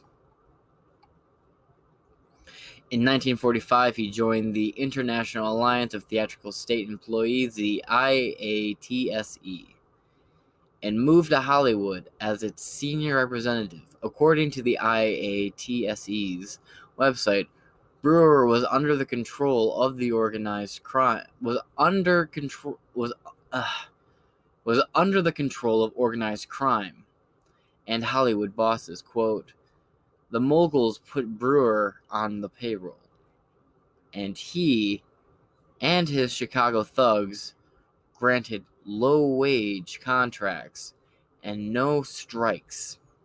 Notice how they have an issue with him not using strikes.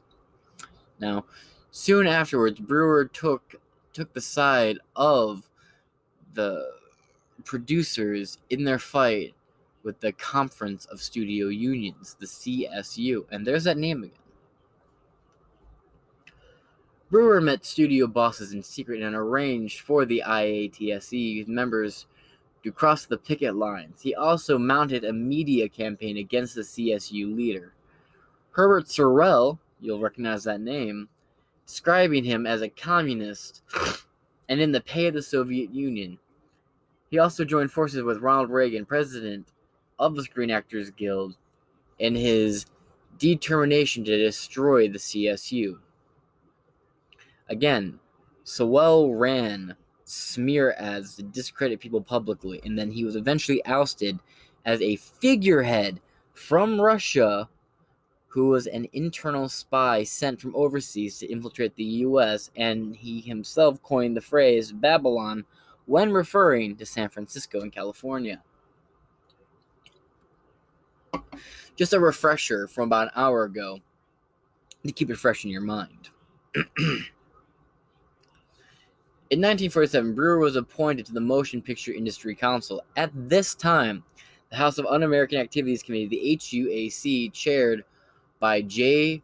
Parnell Thomas, began an invest- investigation into the Hollywood motion picture industry. The HUAC interviewed 41 people who were working in Hollywood. These people attended voluntarily, became known as a friendly witness, and became known as friendly witnesses. During the interviews, they named 19 people who they accused of holding left wing views. Brewer was interviewed in October 1947, where, where claimed that he was was ah sorry I'm really tired. In 1947, where claims that he knew 13 writers, actors, and directors he said were involved in communist activities. This included John Garfield and Dalton Trumbo, both of whom had volunteered to act as observers for the studio's pickets in the CSU strike. One of those named Bertolt Brecht, an immigrant playwright, gave evidence that the then left, or sorry, gave evidence and then left for East Germany. Ten others Herbert Biberman, Lester Cole, Lester Cole, Albert Maltz, Adrian Scott, Samuel Ornitz, Dalton Trumbo, Edward Dmytryk, Ring Lardner Jr., John Howard Lawson, and Alvah Bessie refused to answer any questions. Known as the Hollywood Ten, they claimed that the First Amendment of the United States Constitution gave them the right to do this. The House of Un American Activities Committee and the courts during the appeals disagreed, and all were found guilty of contempt of, contempt of Congress and were sentenced to between 6 and 12 months in prison.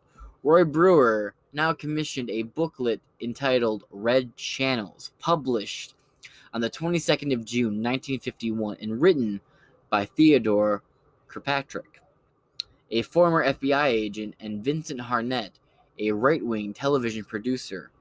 It listed the names of 151 writers, directors, and performers who they claimed had been members of subversive organizations, but had not so far been blacklisted. The names included Red Channel. The names included in Red Channels had been compiled from a variety of sources, including right wing journals, counterattacks, FBI files, and a detailed analysis of the Daily Worker, a communist newspaper. Now, it doesn't mention that it's a communist newspaper here. I have an article that explains that, though. Oof. Sorry, give me one second. The FBI files detailed analysis of the Daily Worker, a newspaper published by the American Communist Party. Well, there you go. A free copy on was sent to those involved in the employing of these people in the entertainment industry. All those people named in the pamphlet were blacklisted until they appeared in front of the House of Un American Activities Committee, the HUAC, and convinced its members that they had completely renounced their radical past. Brewer added, quote, I told people they had to come clean. They had to come to our side and fight the communists. People listed in the red channels included Larry Adler, Stella Adler, Leonardo Bernstein, Marc Blitzstein, Joseph Joseph Bromberg, Lee J. Cobb, Aaron Copland, John Garfield, Howard Da Silva, Dashiell Hammett, Daniel Hamet, E.Y. Harburg, Lillian Hellman, Burl Ives, Zero Mostel, Arthur Miller. Ah, I shit on him earlier. Dorothy Parker, Philip Loeb, Joseph Losey, Anne Revere, Pete Seeger, Gale Sondergaard, Howard K. Smith, Louis Untermeyer, and Josh White. John Garfield appeared before the HUAC on the third of on the 23rd of April 1951. He answered questions and denied he had ever joined the American Communist Party or he knew of any of its members. He did admit to being a supporter of left-wing causes during the 1930s and had spoken at joint anti-fascist refugees committees. See, Antifa is not a new thing. They've been around for almost 100 years, but their practices and figureheads have changed meetings in the 1948 presidential elections, he had advocated the election of Henry Wallace, the Progressive Party candidate. Donald J. Jackson questioned Garfield's account about his knowledge of what was going on in Hollywood. Quote, Do you contend that during the seven years or more that you were in Hollywood and in close contact with the situation, in which a number of communist cells were operating on a week to week basis with electricians, actors, and every class represented during the entire period of time you were in Hollywood. You did not know of your own personal knowledge a member of the Communist Party. Garfield responded with quote, when I was originally requested to appear before the committee, I said that I would answer all questions fully and without any reservations. And that is what I have done. I have nothing to be ashamed of and nothing to hide. My life is an open book, and I was glad to appear before you and talk with you. I am no red. I am no pink. I am no fellow traveler. I am a Democrat by politics, a liberal by inclination, and a loyal citizen of this country by every act of my life. Brewer appeared on the 17th of May. He testified that he did not believe that John Garfield was telling the truth. He argued that it was impossible for an actor in Hollywood for an actor in Hollywood and not to be aware of the power of the American Communist Party. Quote, I do not think the opinion of one man is of much value, but I think if you could document the employment record of those individuals that were not ac- accountable or acceptable to the communist group as against those individuals who were the for who were in the forefront of it i think you would find a rather substantial indication that there were influences at work those influences work in many many ways lots of times the opinion of the secretary or of the clerk in a casting bureau can make the difference between whether one man is hired or another man is hired. I can see from my standpoint, knowing the step up in Hollywood, how easily it would be for an underground movement to use influences in such a way that an individual without such protection would be at a devastation would be at a disadvantage. And I am of the definite opinion that that that case that that was the case. Let me rephrase that. Sorry. Let me reread that. And I am of the definitive opinion that that was the case. I don't I think it can be proven by records. I haven't attempted to do that yet, though. But in my judgment, it can and should be done. Brewer maintained his close friendship with Ronald Reagan, who, in 1984, appointed him chairman of the Federal Service Impasses panel, an arbitration group between federal unions and the U.S. government. He continued with his campaign on the left in 1985. He said, There are still communists, but now they are all in the Democrat Party. And I hate I hate to say it, I absolutely do, but that has not ended.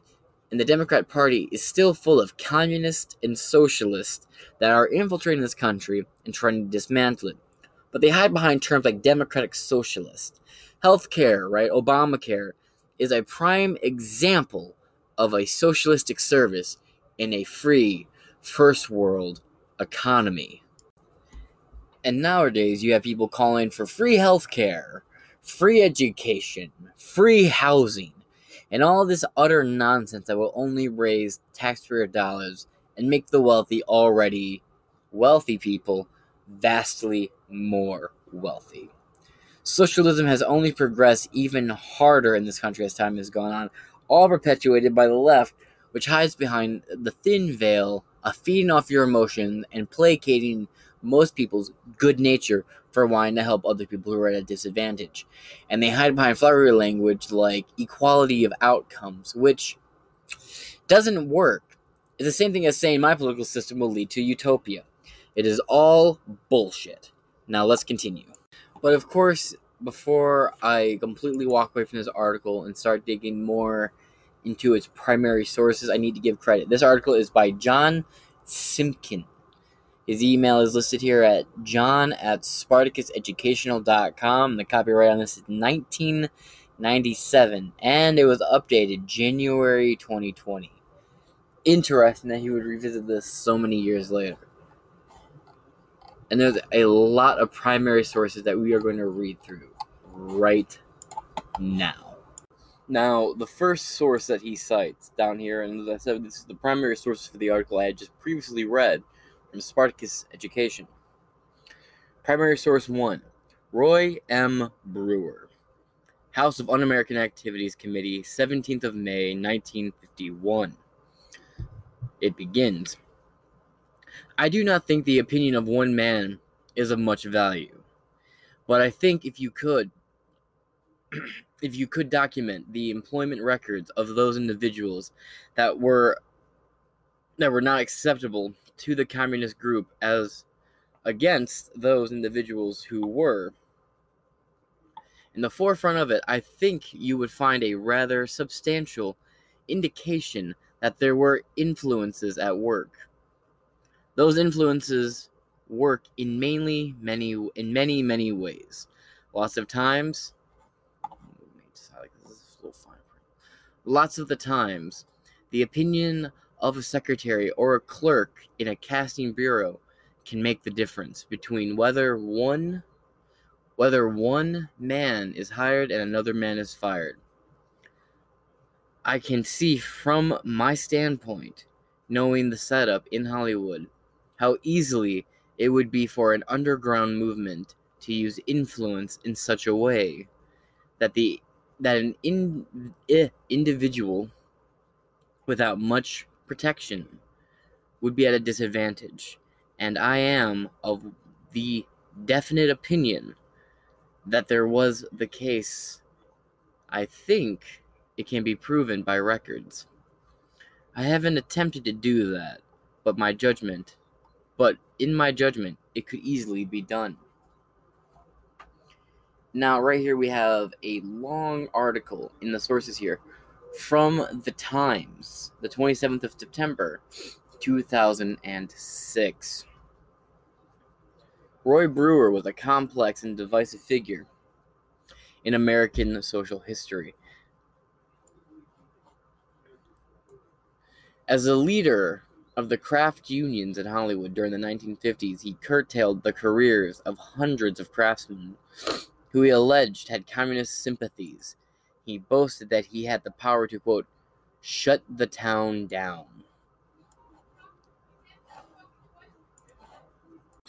confusingly for his detractors. He did this while condemning the extremism of witch finders, such as McCarthy, and espoused the belief that ex-communist ex-communists should be welcomed back to the fold. He claimed that his reign over Hollywood was a battle against a cleaver, relentless enemy of the studios which were nothing less than an American social consensus.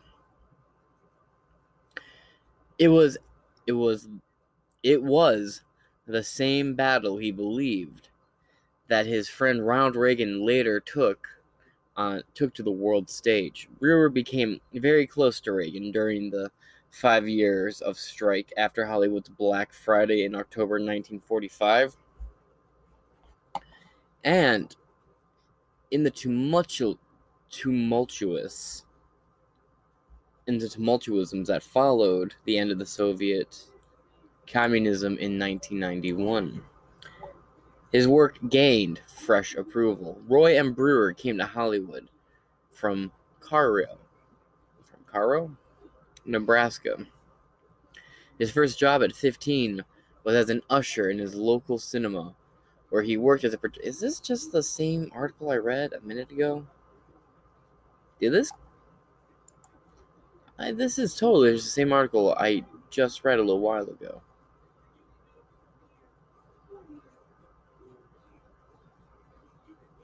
Hmm. Just want to make sure.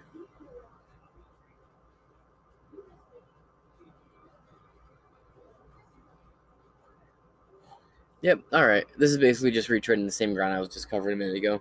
Moving on to the next article.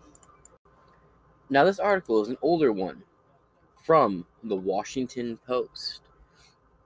You might sit back and be like, well, James, you've read a lot of articles from sources that are EDUs or independent news sources. Not anything corporate. Well, here you go, you fucking weirdo. Was McCarthy right about the left? Published by Nicholas von Hoffman in April 14th, April 14th, 1996. Hey, this article's as old as I am.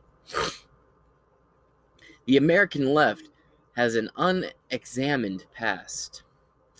Like the French conservatives who went into deep denial about their collaboration with the Nazis the, a half century ago, American leftists, some of their liberal allies, have refused to sort out their own intimate connections with Marxist Leninists in 1930s, 40s, and 50s.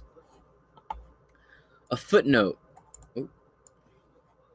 a footnote on page 725 of Witness, his 1952 classic of American confessional literature. Whittaker Chambers explains how how this came to pass. He observed, quote, "It is not the communist, but the ex-communist who have cooperated with the government, who have chiefly suffered." End quote. Writing at the height of the controversy about communists in the US government, Chambers explained, quote, It is worth nothing that not one communist was moved to break with communism under the pressure of his case. His being the gentleman who was talking to Walt Disney in the previous segment. Let those who wonder about communism and the power of its faith ponder that fact. For decades, for decades after Chambers wrote those words, liberals and leftists held in high held the high ground in the dispute over whether a communist conspiracy actually exists in the United States or was simply a byproduct of quote the paranoid style in American politics end quote. They came to accept that there was a foreign communist menace, but never a domestic one. There were no rancorous divisions on the left on the liberal left in the 1950s over who was a spy and who was an accused innocent. Who was a secret communist political operative and who was a straightforward fighter for social justice wow even in 96 social justice warriors were a thing hmm. while anti-communist liberals and left and leftist ranging from senator hubert humphrey to Dwight McDonald, McDonald, sorry, condemned the communist, there was a formulaic, transparent insincerity about much of the left liberals' anti-communism. In the unmarked, in the unmarket universe, sorry, in the upmarket universities and other places where the dominant form of polite liberalism thrived, the accusers, who had named names and had pointed out the communist spies, were scorned as despicable vermin among more mainstream scholars like Richard Hofstadter. The forces of the forces of domestic anti let me try that again. The forces of domestic anti-communism's were described largely as manifestations of social underdevelopment and the popular irrationality, not the legitimate concern. As of the 1960s, as the 1960s wore on, the savagery and futility of the Vietnam War discredited the anti communist cause. By the end of the 1960s, the demonization of the anti communists had gained currency. And not just on the far left, everyone from Richard Nixon to Whittaker Chambers to Elizabeth Bentley, a former espionage agent who in the early 1950s had given a score of names to the House of Un American Activities, were demised, were dismissed as advent as as aventurers, opportunist, cat paws of reactions, psychos, creeps, blackmailers, and Junior Joe McCarthy's. I want to be a Junior Joe McCarthy. Can I be a Junior Joe McCarthy? As a playwright, Lillian Hellman recalled, quote, the McCarthy Group, a loose term for all the boys, lobby, lobbyists, congressmen, State Department bureaucrats, C, CIA operators, chose the anti Red Scare with perhaps more cynicism than Hitler picked anti Semitism. That's a comparison, isn't it? But in the last year, as though from the buried toxic waste dump poisons, moving with a slow capillary action of history long hidden, are hiccuping up a different truth. The material that first made their way to the made their way to the surface in the early 1990s. Records from Moscow's Russian Center for the Preservation and Study of Documents of Recent History. That's a fucking title, god damn. Provided proof that past peradventure that the Communist Party of the United States was subsidized by the Soviet government and used as a base for extensive espionage in the Americas. So now liberals must face the question was Joe McCarthy right? Could all of the defiant politicians, the martyrs, the civil liberties, and the blacklisted teachers and entertainers, the earnest professionals and sincere foundation executives have been all wrong? The answer is no and yes. It has long been known that the Communist Party of the United States of America, the CPUSA, had been paid for by the Soviet Union, but acknowledgement of even this truth had been hard to come by at the time. In the liberal and leftist circles, the term Moscow Gold was accompanied most often by derisive laughter and reposits and reposits that it was not Moscow gold, but the paid dues of FBI informants that kept the CPUSA afloat. Actually, it was both. Ah, damn it. Fucking go away, Papa Babs. Now comes more from the vaults of the National Security Agency, the NSA, our old friends.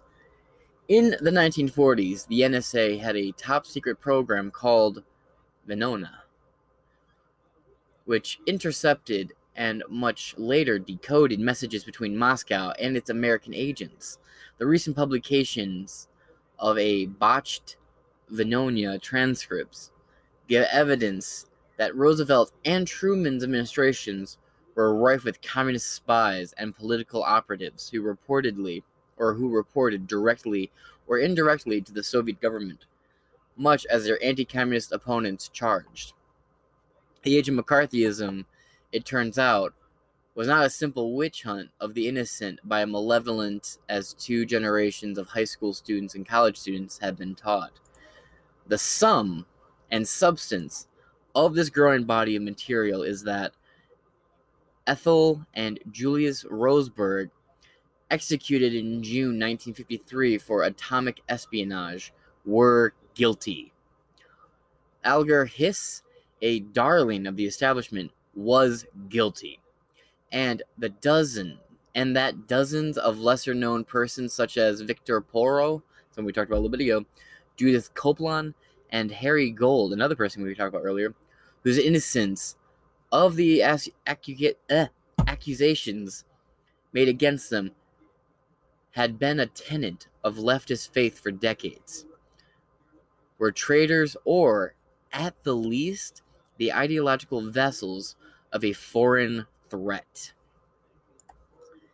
Even moderate politicians who insisted upon the fact and argued that these people might have influenced U.S. foreign policy were scorned. Senator Robert Taft, President Taft's nephew, of Ohio said, The greatest Kremlin asset in our history has been the pro communist group in the State Department who surrendered to every demand of Russia at Yalta and Potsdam and promoted at every opportunity the communist cause in China ooh, until today. communism threatens to take over all of Asia. Well, plot twist, motherfucker. Guess what? Guess what? Guess what fucking happened? A Red Scare is now a fucking chink. Anyway, quote, or that's the end quote, by the way, when it goes take over all of Asia. Secretary of State, Secretary of State Dean Anson, Anson, Archson, A C H E S O N, Acheson. I'll call him State, State Secretary Dean. A pillar of the establishment concluded that Taft had joined the Primitives. The party played by Kaz Froch, a high level physicist who had worked at Los Alamos. The last sketchy shit that went on in the Los Alamos labs. It had been known for many years as the treason of Rosenbergs.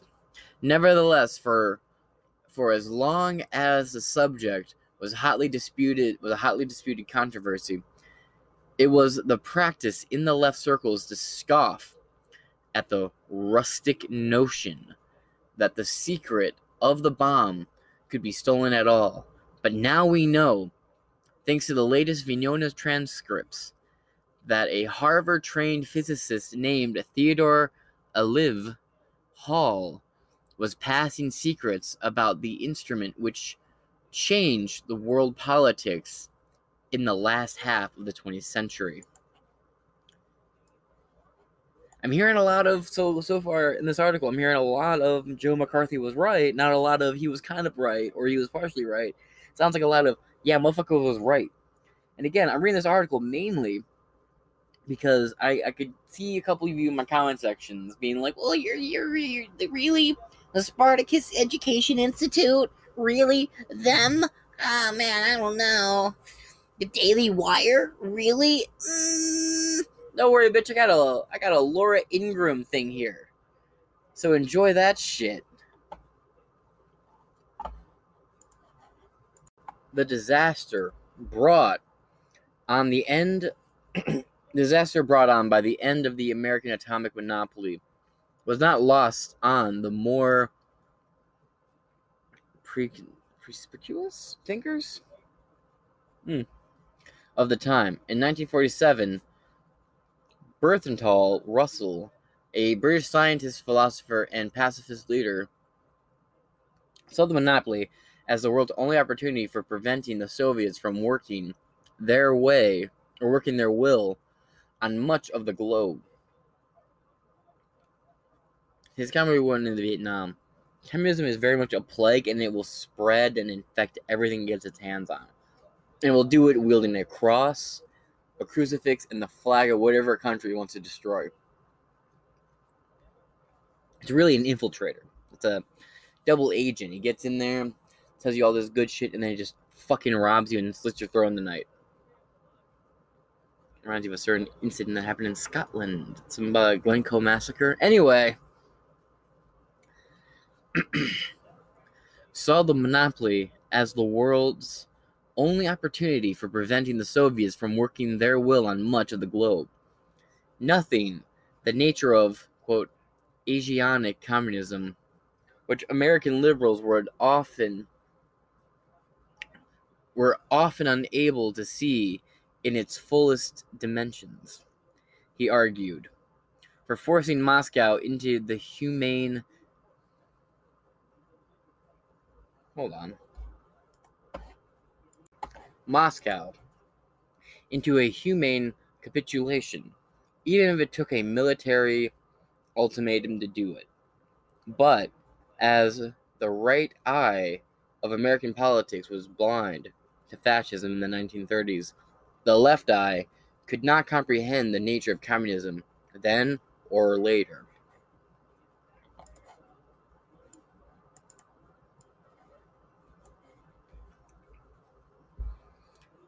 And whereas Henry and where was Harry Truman? His Habogene Graffers? Whatever.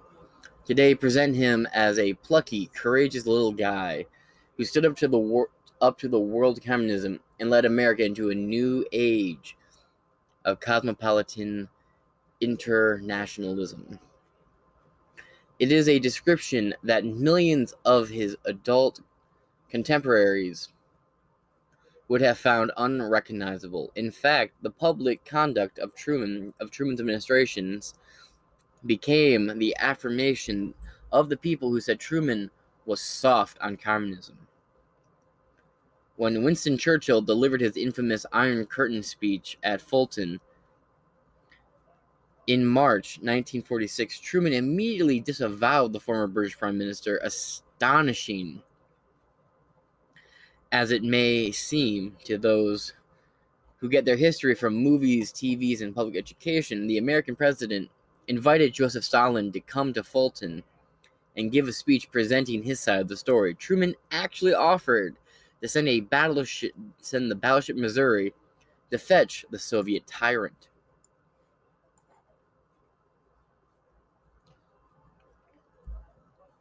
Truman, oh, Truman soon changed directions, giving us the Truman Doctrine, calling for a resistance to communism everywhere. The Marshall Plan to rebuild Western Europe and the North Atlantic Treaty Organization. Or NOAA, by the way. To defend its from Soviet attack. Truman instituted a so-called loyalty boards in all government agencies, but he also called for an investigation into Alger Hiss, a red herring. Or sorry, but he also called the investigation into Alger Hiss a red herring, encouraging the suspicion that the government was not really addressing the communist threat at all. Inevitably came Joe McCarthy, who exploited this speculation and suspicions. He came to fame on February 9th, 1950, when he gave a speech at McClure at the McClure Hotel, McClure Hotel in Wheeling, West Virginia. The exact text was not preserved, but reports on the scene quoted McCarthy saying, quote, while I cannot take the time to name all the men in the State Department who have been named as members of the Communist Party and members of a spine ring, I have here in my hand a list of 205 that were known to the Secretary of State as being members of the Communist Party, who have nevertheless are still working and shaping policies in the State Department. End quote. McCarthy, as his subsequent history would show, knew little about communism on this side of the ocean or the other. This lotish, duplicitous bully who carried not the names of Reds, but a bottle of hooch in his briefcase, died in disgrace and alcoholism. Yet, in a global sense, McCarthy was onto something. McCarthy may have exaggerated the scope of the problem, but barely. The government was the workplace of perhaps a hundred a hundred communist agents in 1943 to 45 he just didn't know their names. In response to McCarthy's attack on John E. What's that? Tirofu, Deputy Undersecretary of the State, said in the previous three years of government had the investigation over 16,000 of its employees had failed to find a communist. Quote, if I can't find a single one, he will be fired by sundown, Peurifoy declared. The Venona transcripts contain codes name code names of over 200 persons. Although some of these were clearly persons who had unwittingly contracted with the Soviet agents. The Venona documents indicate that there were perhaps a dozen Soviet agents in the State Department alone. It is now clear that the Truman administration was looking very hard. Or it is now true it is now very clear that the Truman administration was not looking very hard. The political terror of the early 1950s, in which Joe McCarthy was to play a role of a Bush League Robespierre, was set off by a wider force of conflicts than a quarrel over whether or not Roosevelt and Truman administrations had been pre-tainted by foreign agents. First off, first off, Teddy Roosevelt, great guy, big, strong, bold American, one hell of a smile. His cousin, however, was a fucking socialist cripple. You think he'd really go looking? You think FDR, Franklin Delano Roosevelt, would really go fucking looking for his own kind? Please. The collusion to which McCarthy applied his match was the Truman administration's acquiescence to the imposition of communist dictatorships across the eastern third of Europe, while Washington's policymakers argued that only another world war could stop Stalin. Millions of voters of Polish, Hungarian, and Estonian, Czech, German, Lithuanian, Latvian, and Ukrainian extracted or extraction saw nations to which they had the closest emotional ties come under Soviet thrall, sometimes by actual arrangements with the American government or in the face of a Maumar pro forma opposed by Washington.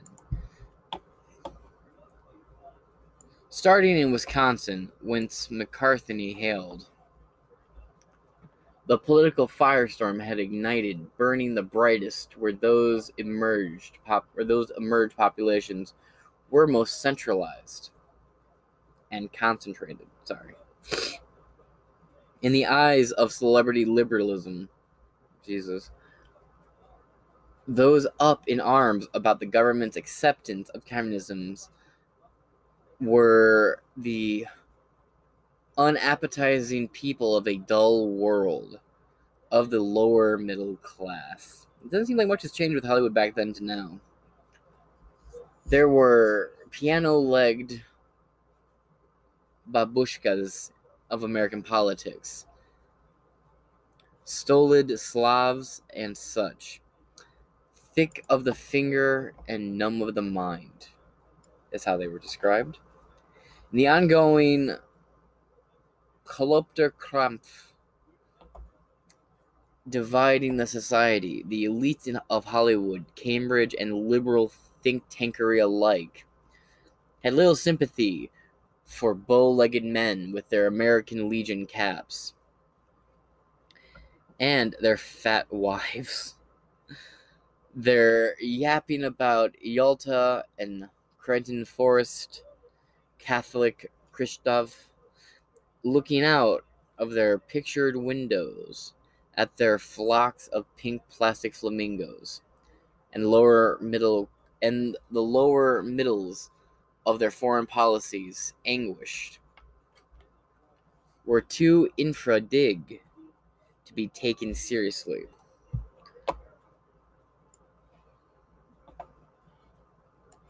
Once a year, these people would hold huge captive National Day rallies in cities across the country, which Democratic politicians of taste and sensibility avoided. Remember, this guy is saying what people of the time were saying. This isn't the author saying this shit. It's him saying these are what the people, liberal and leftisms of the time, were saying. Once a year, these people would hold huge captive National Day rallies in cities across the country, which Democratic politicians of taste and sensibility avoided. The only Democrats in evidence at these rallies of unstylish anti communists were often dismissed by their social superiors as smarmy, corrupt machine pulls. Auschwitz's and Treblinka, these fucking Russian names. Treblinka and Bolsen. All the Nazis' concentration camps were dismantled, but the Gulag grew, and the left liberals like California Congresswoman Helen Gahagan Douglas and the editors of the New Republic magazine seemed to not care. Duh. Working class anti communist voters did not fail to notice the disdain with which some of the liberal intelligentsia regarded them. In the early 1950s, not coincidentally, marked the beginning of the great out migration of the blue collar workers from the Democratic Party.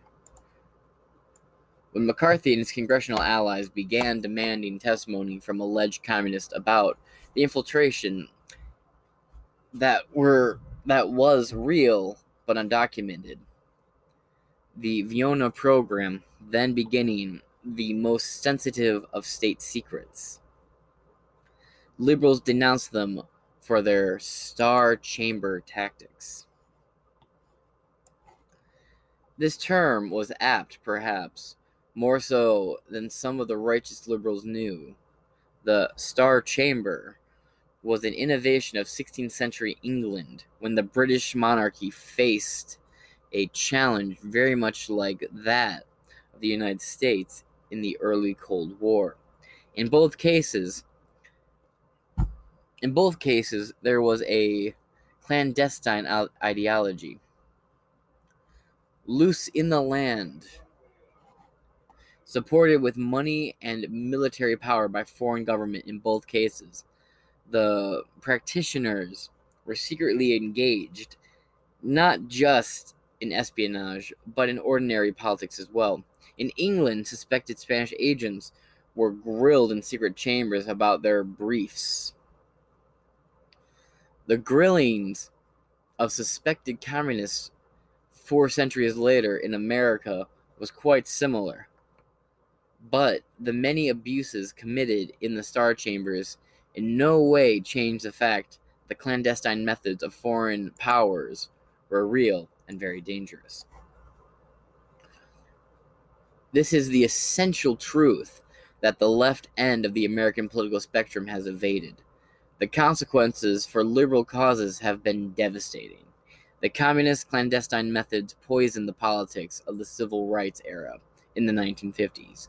Many people were scared off from supporting the movement because of the common allegations that it was a communist inspired program.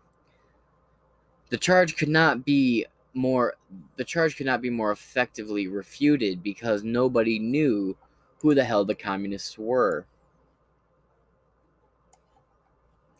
The communist underground politics also fostered the, nas- the nation that domestic communism had been fraught by secret means, or had been fought by secret means. The CIA adopted this notion of illegal illegality, sponsoring the National Student Association.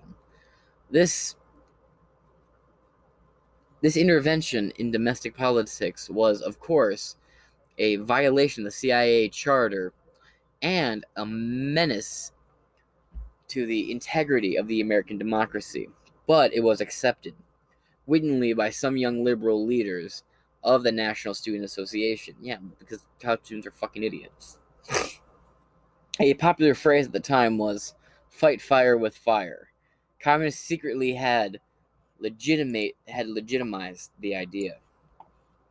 And that legitimizes in near quotes, by the way. The communist penetration contributed to the decline of the American unions. When the Truman administration imposed, quote, loyal oaths to get communists out of the government, union leaders were trapped by John L. Lewis, the president of the coal mining union and literally violent foe of communists. So you mean a national fucking hero? Bet, bet, say less. But I'm gonna go on and read more a violent foe of communists in his own rank and file, registered loyal loyalty oaths because he understood that there were that they would lead to the kind of political regularity that would cur- curb labor's movement, ability to challenge business adversary, adversities. He proved to be right. With the reality of domestic communism downplayed, old political prejudices were passed on and unthinkably accepted. In our damn it, damn it, damn it, okay. In our own era, liberals found Ronald Reagan's criticization of international communism as a quote evil empire cliche, tasteless and embarrassing. But they would have preferred a very, very bad empire, a wicked one, or more naughty? Or merely more naughty. As yet unexplored is the possibilities that certain features in the political culture and the American left are hand me downs. From this period, the elitism and dedicationism that so gal it that so gal its opponents may be a morphed version of the communist doctrine in vanguard leadership. The liberal let me grab my glasses. My eyes are starting to get tired.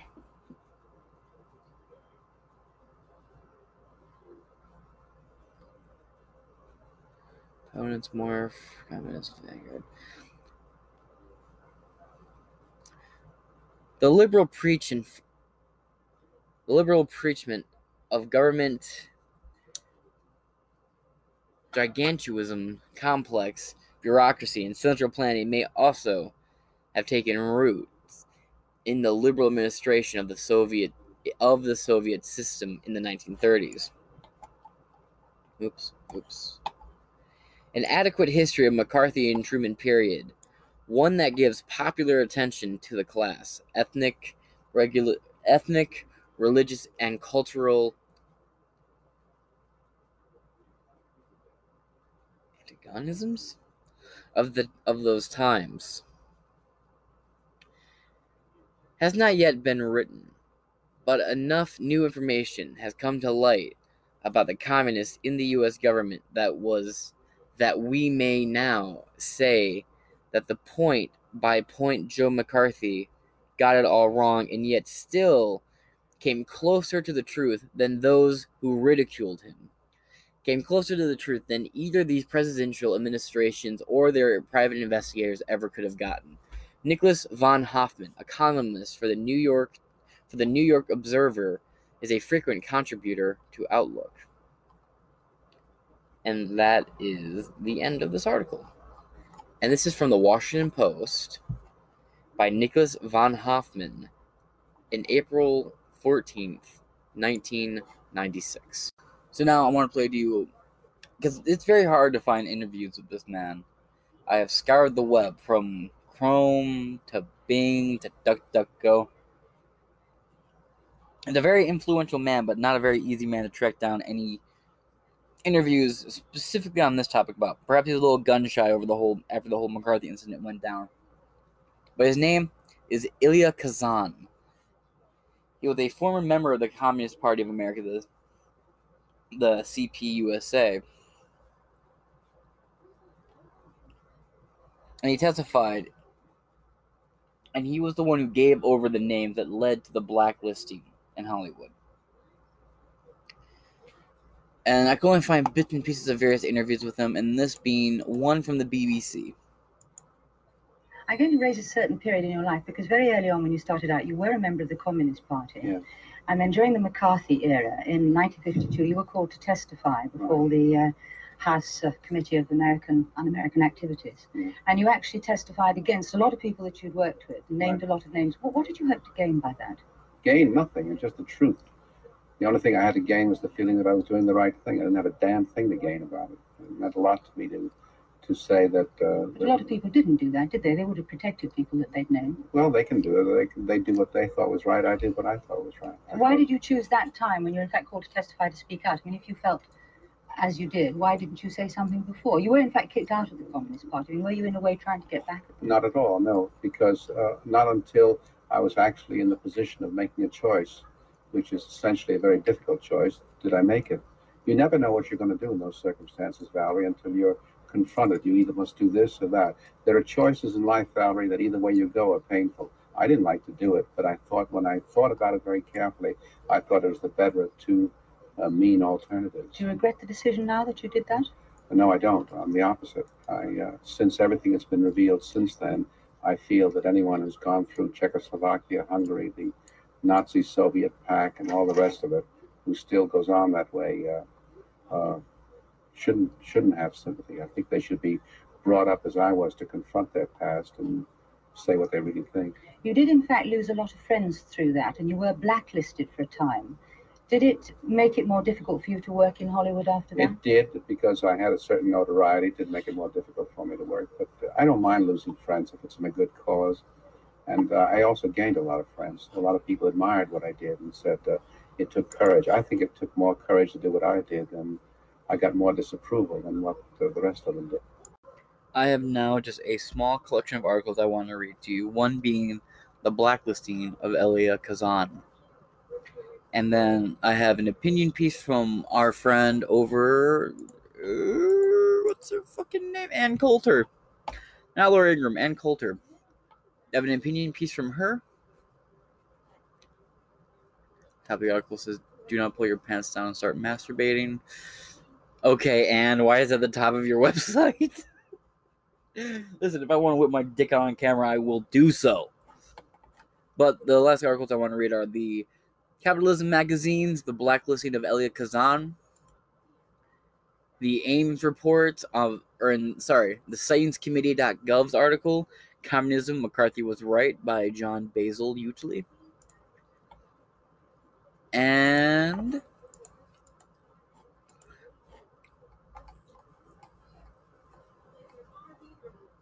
I have a couple of federal documents here to go over from the ReaganFoundation.org.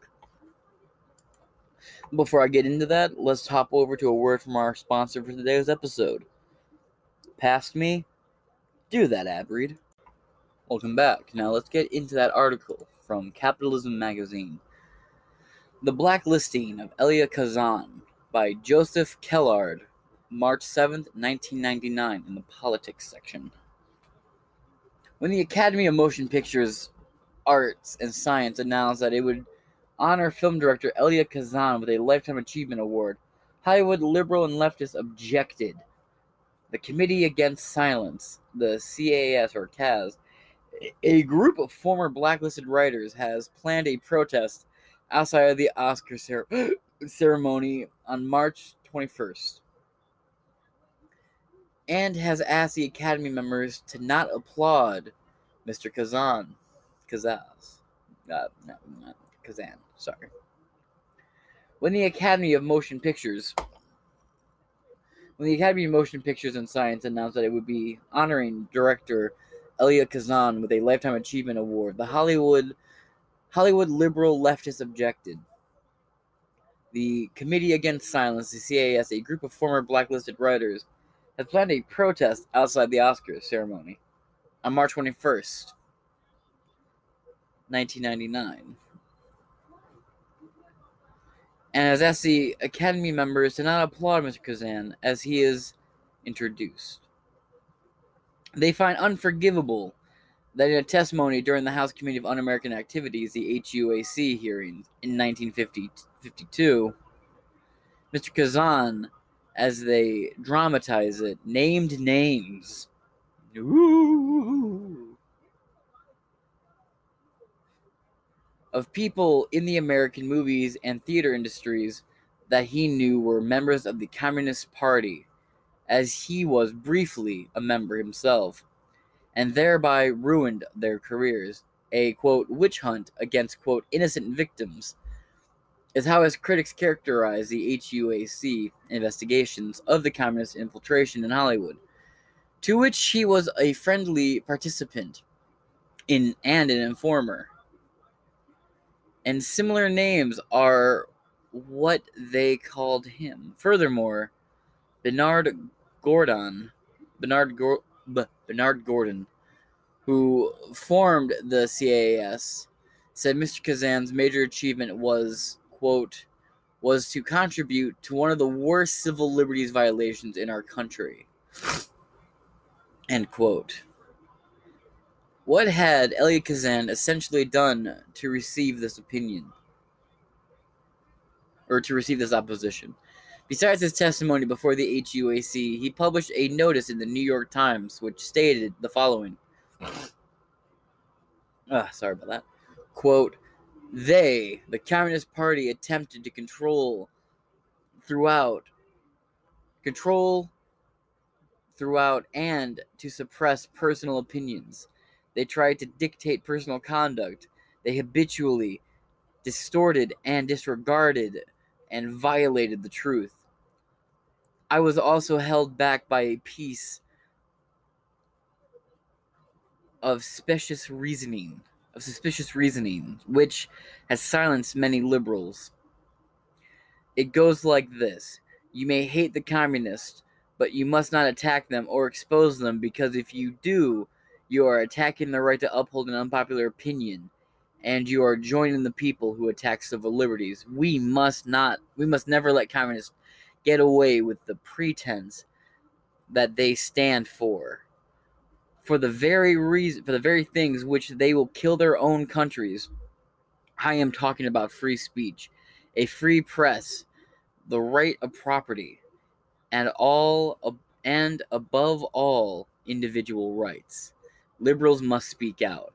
An article uh, an article by Elliot Kazan published ah published in the New York Times. Instead, like the Communist Party they belonged to, the liberals, quote, innocent victims, still distort, disregard, and violate the truth, as they did, as they and their supporters still charge Elliot Kazan with the alleged crime of naming names. They still evade how he also named the facts that the Communist Party facts they refuse to acknowledge. In fact, the liberals, in fact, the liberties of the Hollywood communists weren't violated by the HU by the HUAC, since as Americans they have the right to uphold and speak any ideas, be they those of our be those of our founding fathers or of Karl Marx. They were investigated not because of the ideas they upheld, but because of their membership in the party. Directed and financed by the Soviet Union, which had a purpose the violent overthrow of the U.S. government. Had it, had it been success, succeeded, had it been succeeded, all liberties in America, including the freedom of thought, speech, would have ended. These facts nullify the Communist Party as one of one as one worthy of constitutional protection and made it treasonous for an American to be a member of the party. Moreover, the Hollywood Communists were members of a party banished to Siberia or murdered. Wait a minute. Moreover, the Hollywood Communists were members of a party that banished to Syria or murdered, or Siberia, or murdered anyone who remotely threatens its powers. That supported and signed a non-aggression pact with the Nazi with Nazi Germany in 1939 to 1941. That under Joseph Stalin's reign, exterminated mil- exterminated millions of peasants in the Ukraine, and that ultimately committed what is arguably the bloodiest tyranny in the world's history. Its victims estimated to be at 20 to 40 million people, which discounts the tens of millions reduced to subhuman existence in Hollywood. Subhuman existence. The Hollywood communists failed to speak when it came to telling the H the HUAC or their employers of their membership. As you remember, the first two of those trials I showed you, these people were just uncooperative. They would not talk. They always misinterpreted and misenacted the Fifth Amendment. And then the last two, Walt Disney and Kazan, were very cooperative individuals. A revelation of which would have rightfully cost them their jobs. Instead, they used their free speech and right to deny their comrades in the Soviet and denied to their comrades in the Soviet Russia to insert into their movie scripts communist ideology that necessarily undercut American values, such as the right to one's property. That Eli Kazam, Ali, Eli Kazam, that Elia Kazan helped expose meant that they could no longer perpetrate fraud against their employers, who had the right to blacklist them and refuse the, them the opportunity to propagate communism on their property or in their studios and movies. That he came to understand the evils of the Communist Party and its ideologies, and confirmed the names of its American members who were loyal to falsehoods and murderers. Makes him not a traitorous, treacherous informer, but an individual dedicated to facts and truth. Eli Kazan should be applauded for such moral heroism. And this is by Joseph Kellard, a journalist for the for the New Yorker. Now, this next article is from the Sightings Committee, which is a government agent, and this is from 2000. Communism McCarthy Was Right by John Basil Utley. Published 2000. And this is the sightings.committee.gov. Washington. And this is beginning the article. Washington. Although Joseph McCartney was one of the most demonized Americans and politi- demonized American politicians of the last century. New information, including half a century old FBI recordings of Soviet of the Soviet embassy conversations, are showing that McCarthy was right in nearly all of his accusations. Quote, with Joe McCarthy, it was the losers who would have written history, which condemns him, said Dylan Flynn, director of the Accuracy in Academics recent national conference on Joe McCarthy, published and broadcasted on C SPAN. I love C SPAN using new information obtained from studies of old Soviet files in Moscow and the now famous Venona intercepts. FBI recordings of, Sov- of the Soviet embassy communications between 1944 and 1948. The recording, the record is showing that McCarthy was essentially right. He had many weaknesses, but almost every case he charged has now been proven correct. Whether it was stealing the atomic Soviet, whether it was stealing atomic secrets or influencing U.S. foreign policies, communist communist victories in the 1940s were fed by an incredibly vast spy and influence network. The conference, a gathering of old McCarthy McCarthyites and younger scholars uh, commemorated the senator's first speech in Wheeling, West Virginia, 50 years ago. Mind you, this was published in 2000. Now it's 70 years ago. 70 years ago. God damn. Talk to go go to this nursing home, talk to some of these people, see what they remember. Ooh, hey, idea for a video in outside four walls. Hmm. West Virginia 50 years ago, when he first held up his list of names of employees of the State Department whom he said were major security risks. McCarthy questioned how, in six short years after America's winning in World War II, the communist the communist world was so triumphant and had expanded to include 800 million people. Of the list, a key cons- a key one consisted of 108 names from the House of House of Appropriations committee report of persons declared as security risks in the State Department. The Lee list, the House Committee chairman had compared, sorry, had complained that state wasn't bothering to do anything about the suspects detailed details of the list and its accusations were presented at the conference.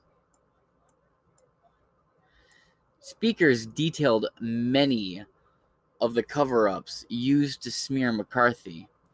Veteran journalist and teacher Stan Evans, director of the National Journalism Center, sounds trustworthy, told of the Tydings Committee, which had investigated McCarthy's charges of communist in government. It reported its report had exonerated every day among the accused. It stated categorically that there was no evidence against Owen Lattimore, a man McCarthy said was a major figure in the communist conspiracy. Lattimore had been Roosevelt's key advisor on China policy, yet Evans shows showed evidence for more than 5,000 pages of FBI files on him, files released only a few years ago to be published, although the White House had had, had, had to access them. However, evidence before the committee showed that Lattimore had supported Soviet policy at every turn, even declaring that the Stalin purge trials in Russia, quote, sound like democracy to me. With then Vice President Henry Wallace in Russia, Lattimore compared concentration camps to the Tennessee Valley Authority and later urged Washington to abandon China to communism and to withdraw from Japan, Korea, from Japan and Korea. FBI Chief J. Edgar Hoover. Oh man, this fucking clown. J. Edgar Hoover, who had fed information to McCarthy, broke with him afterwards, fearing McCarthy would uh, would produce FBI sources of information for its criminal prosecutions. Although most of McCarthy's cases involve actual spies and security risks, the rarely important issue was that the communist influence over America's foreign policy, argued Evans.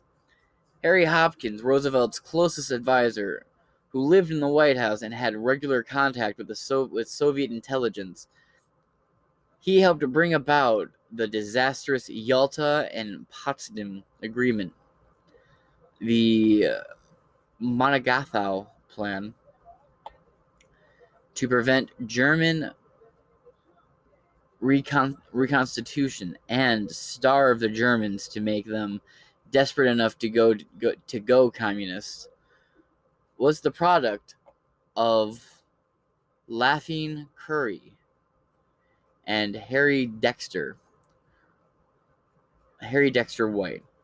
At the Treasury Department, the abandonment of China Kang Shik by denying military support was the product of China Hands, led by John Stewart Service.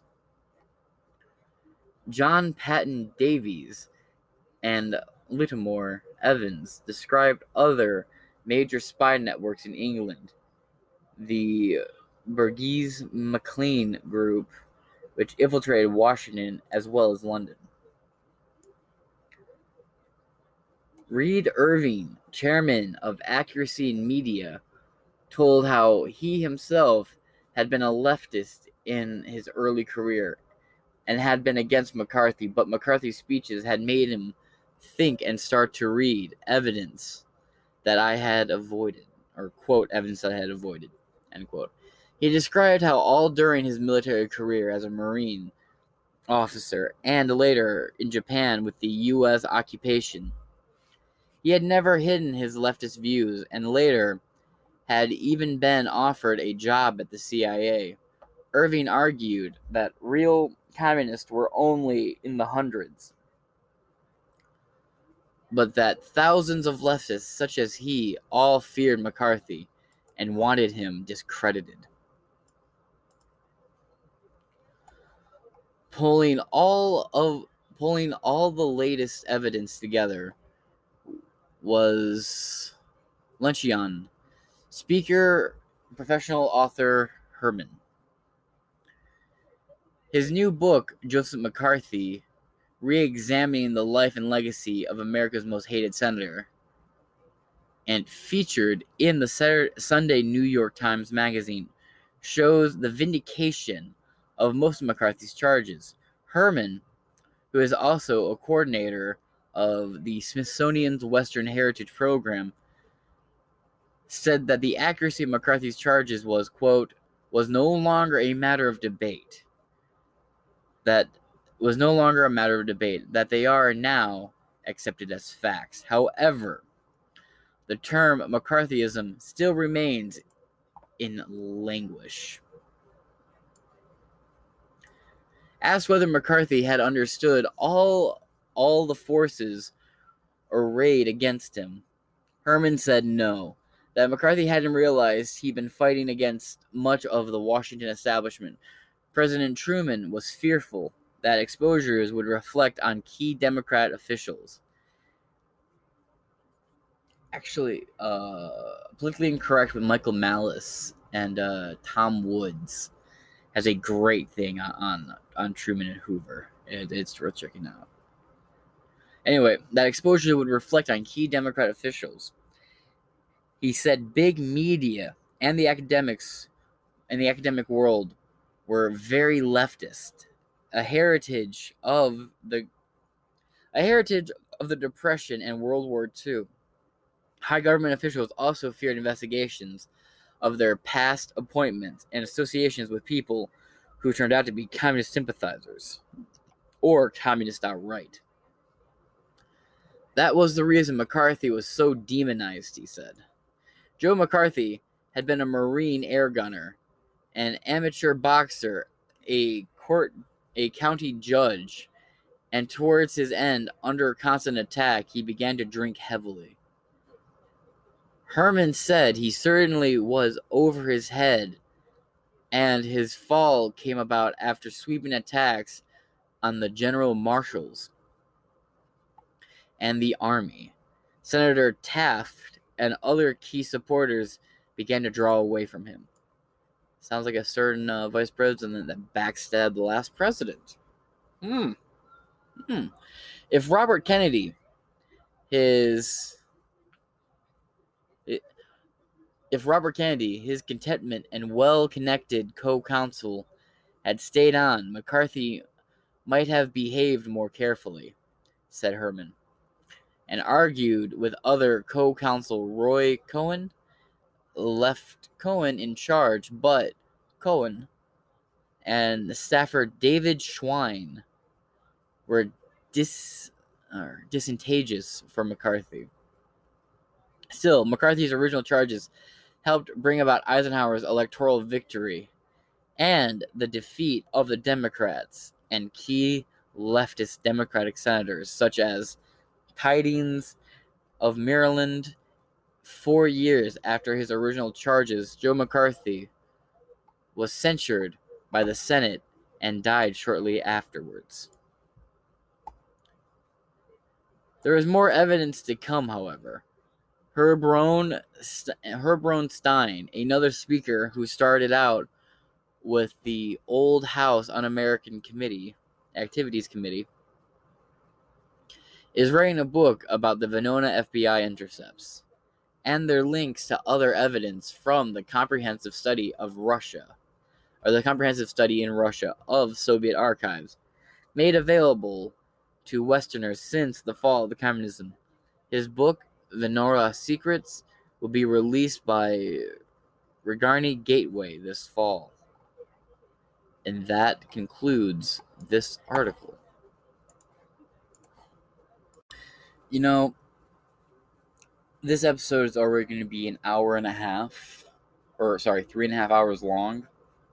So what I will do instead is I will wrap this up here because it is five in the fucking morning. I'd be up for work by noon. give me a subscribe, give me a like, give me a download. Thank you so I can do this all time, full time. Fuck. But anyway, I have a couple articles I'm going to link into the description of this episode. The UNZ review and alternative media section. This is a collection of the Workers Red, which is a communist propaganda article at the time that only came out and so again this ties in the whole McCarthy trials, right? Because people accuse this of being a communist front and it only came out about 40 years later that it actually was. I'll be linking that. I'll be linking a, a Red Scare PDF from the archives of Ronald Reagan and the Red Scare from Ronald Reagan Foundation or the Reagan Foundation. It is 20 pages long. Perhaps I will read this in a different episode. Maybe I'll make that my tomorrow episode. I'm not going to bother reading the Laura, the Ann Coulter. Uh, oh, the Daily Worker is the name of the article of, of the newspaper that was a communist front. Uh, I'm not going to bother reading the Ann Coulter article. It, it's going to be more of the same as everything I've already talked about, so I don't see much point into it. So I'll be linking those in the description box below. And while I'm at it, follow me on uh, Rumble. On, on the so on Rumble, I'm outside four walls. The podcast is inside four walls. I call it inside four walls because I'm making a podcast in my bedroom, which has you know four walls. Outside four walls is when I go into the world and I do man on the street questionnaires or film rallies, events, shit like that. I actually have a good video up of a. Uh, I was at a Trump rally interviewing people there, asking them why they were there. You know what what keeps them fighting for what they believe in. And a lady pulls him, starts blasting obnoxious, you know that fuck Donald Trump song that goes on for like five minutes, has one lyric. Well, she shows up and starts harassing people, and uh, it kind of backfires. Granted, I come off a little petulant in there, but I, I have no regrets about how I handled the situation. Gave it made for good content. So you can follow me on Rumble. Uh, there is no other social media for this that I have. I'm still do the. I'm gonna still do the. Uh, oh, here it goes. Liberal woman and her father crash pro-Trump gathering, but she leaves crying. It's an hour long video. And the video before that is 31 minutes. It's Trump supporters gathered to protest demanding a forensic audit Wednesday, August 4th, 2021. And then a surprise story that happened recently was a rescue rescue rescue teams form at Lake Michigan. So for me, that one I was just at the beach. I keep my press credentials with me at all times because you know you never know what's going to happen. But some kid supposedly got swept up in the undercurrent and washed out to shore, or washed out into the lake. And it's Lake Michigan's huge. It's like the second largest lake in the country, or uh, second largest in Michigan. I don't know if it's large, second largest in the country. Well, it's a massive lake. Like you can't see. It looks like an ocean. You can't see anything. It just land vanishes on both sides, and then you can't see across the water at all.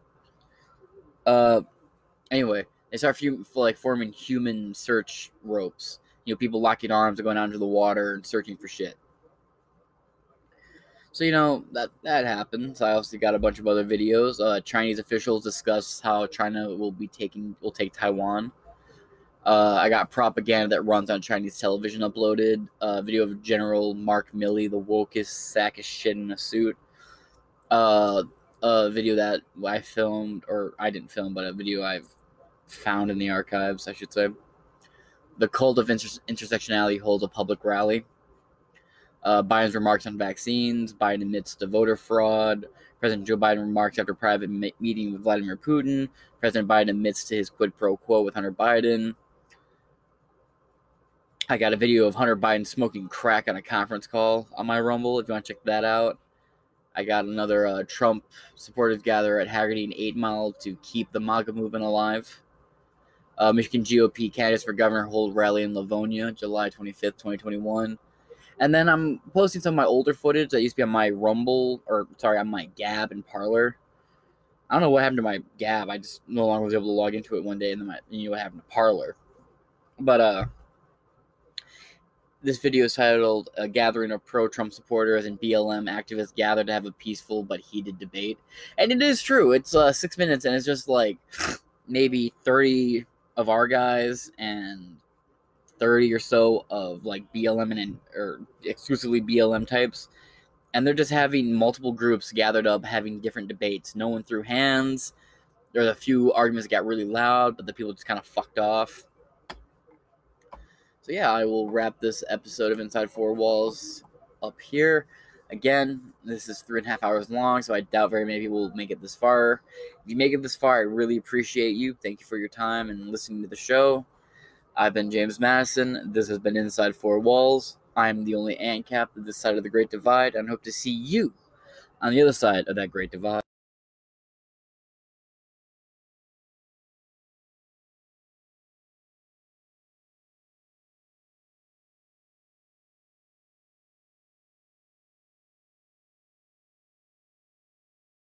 Hello, I'm Rumble. And I'm YouTube. YouTube, why are you dressed like that? Well, I've been seeing a lot of violations in the community lately, so I'm enforcing that. You mean like people not following your policies? Strike one! Uh, what if someone tells the truth but it's labeled as misinformation? Strike two! Wow, what if I want to ask questions and have different opinions on things? Strike three! You're out of here! Now what? You may appeal to me in 30 days. Thankfully, we encourage diverse opinions and new ideas. Strike four! Dude, what? There's no such thing as four strikes. And I'm not even on your platform. Strike five! All right, I'm out. You're crazy. Later, dude. Strike six!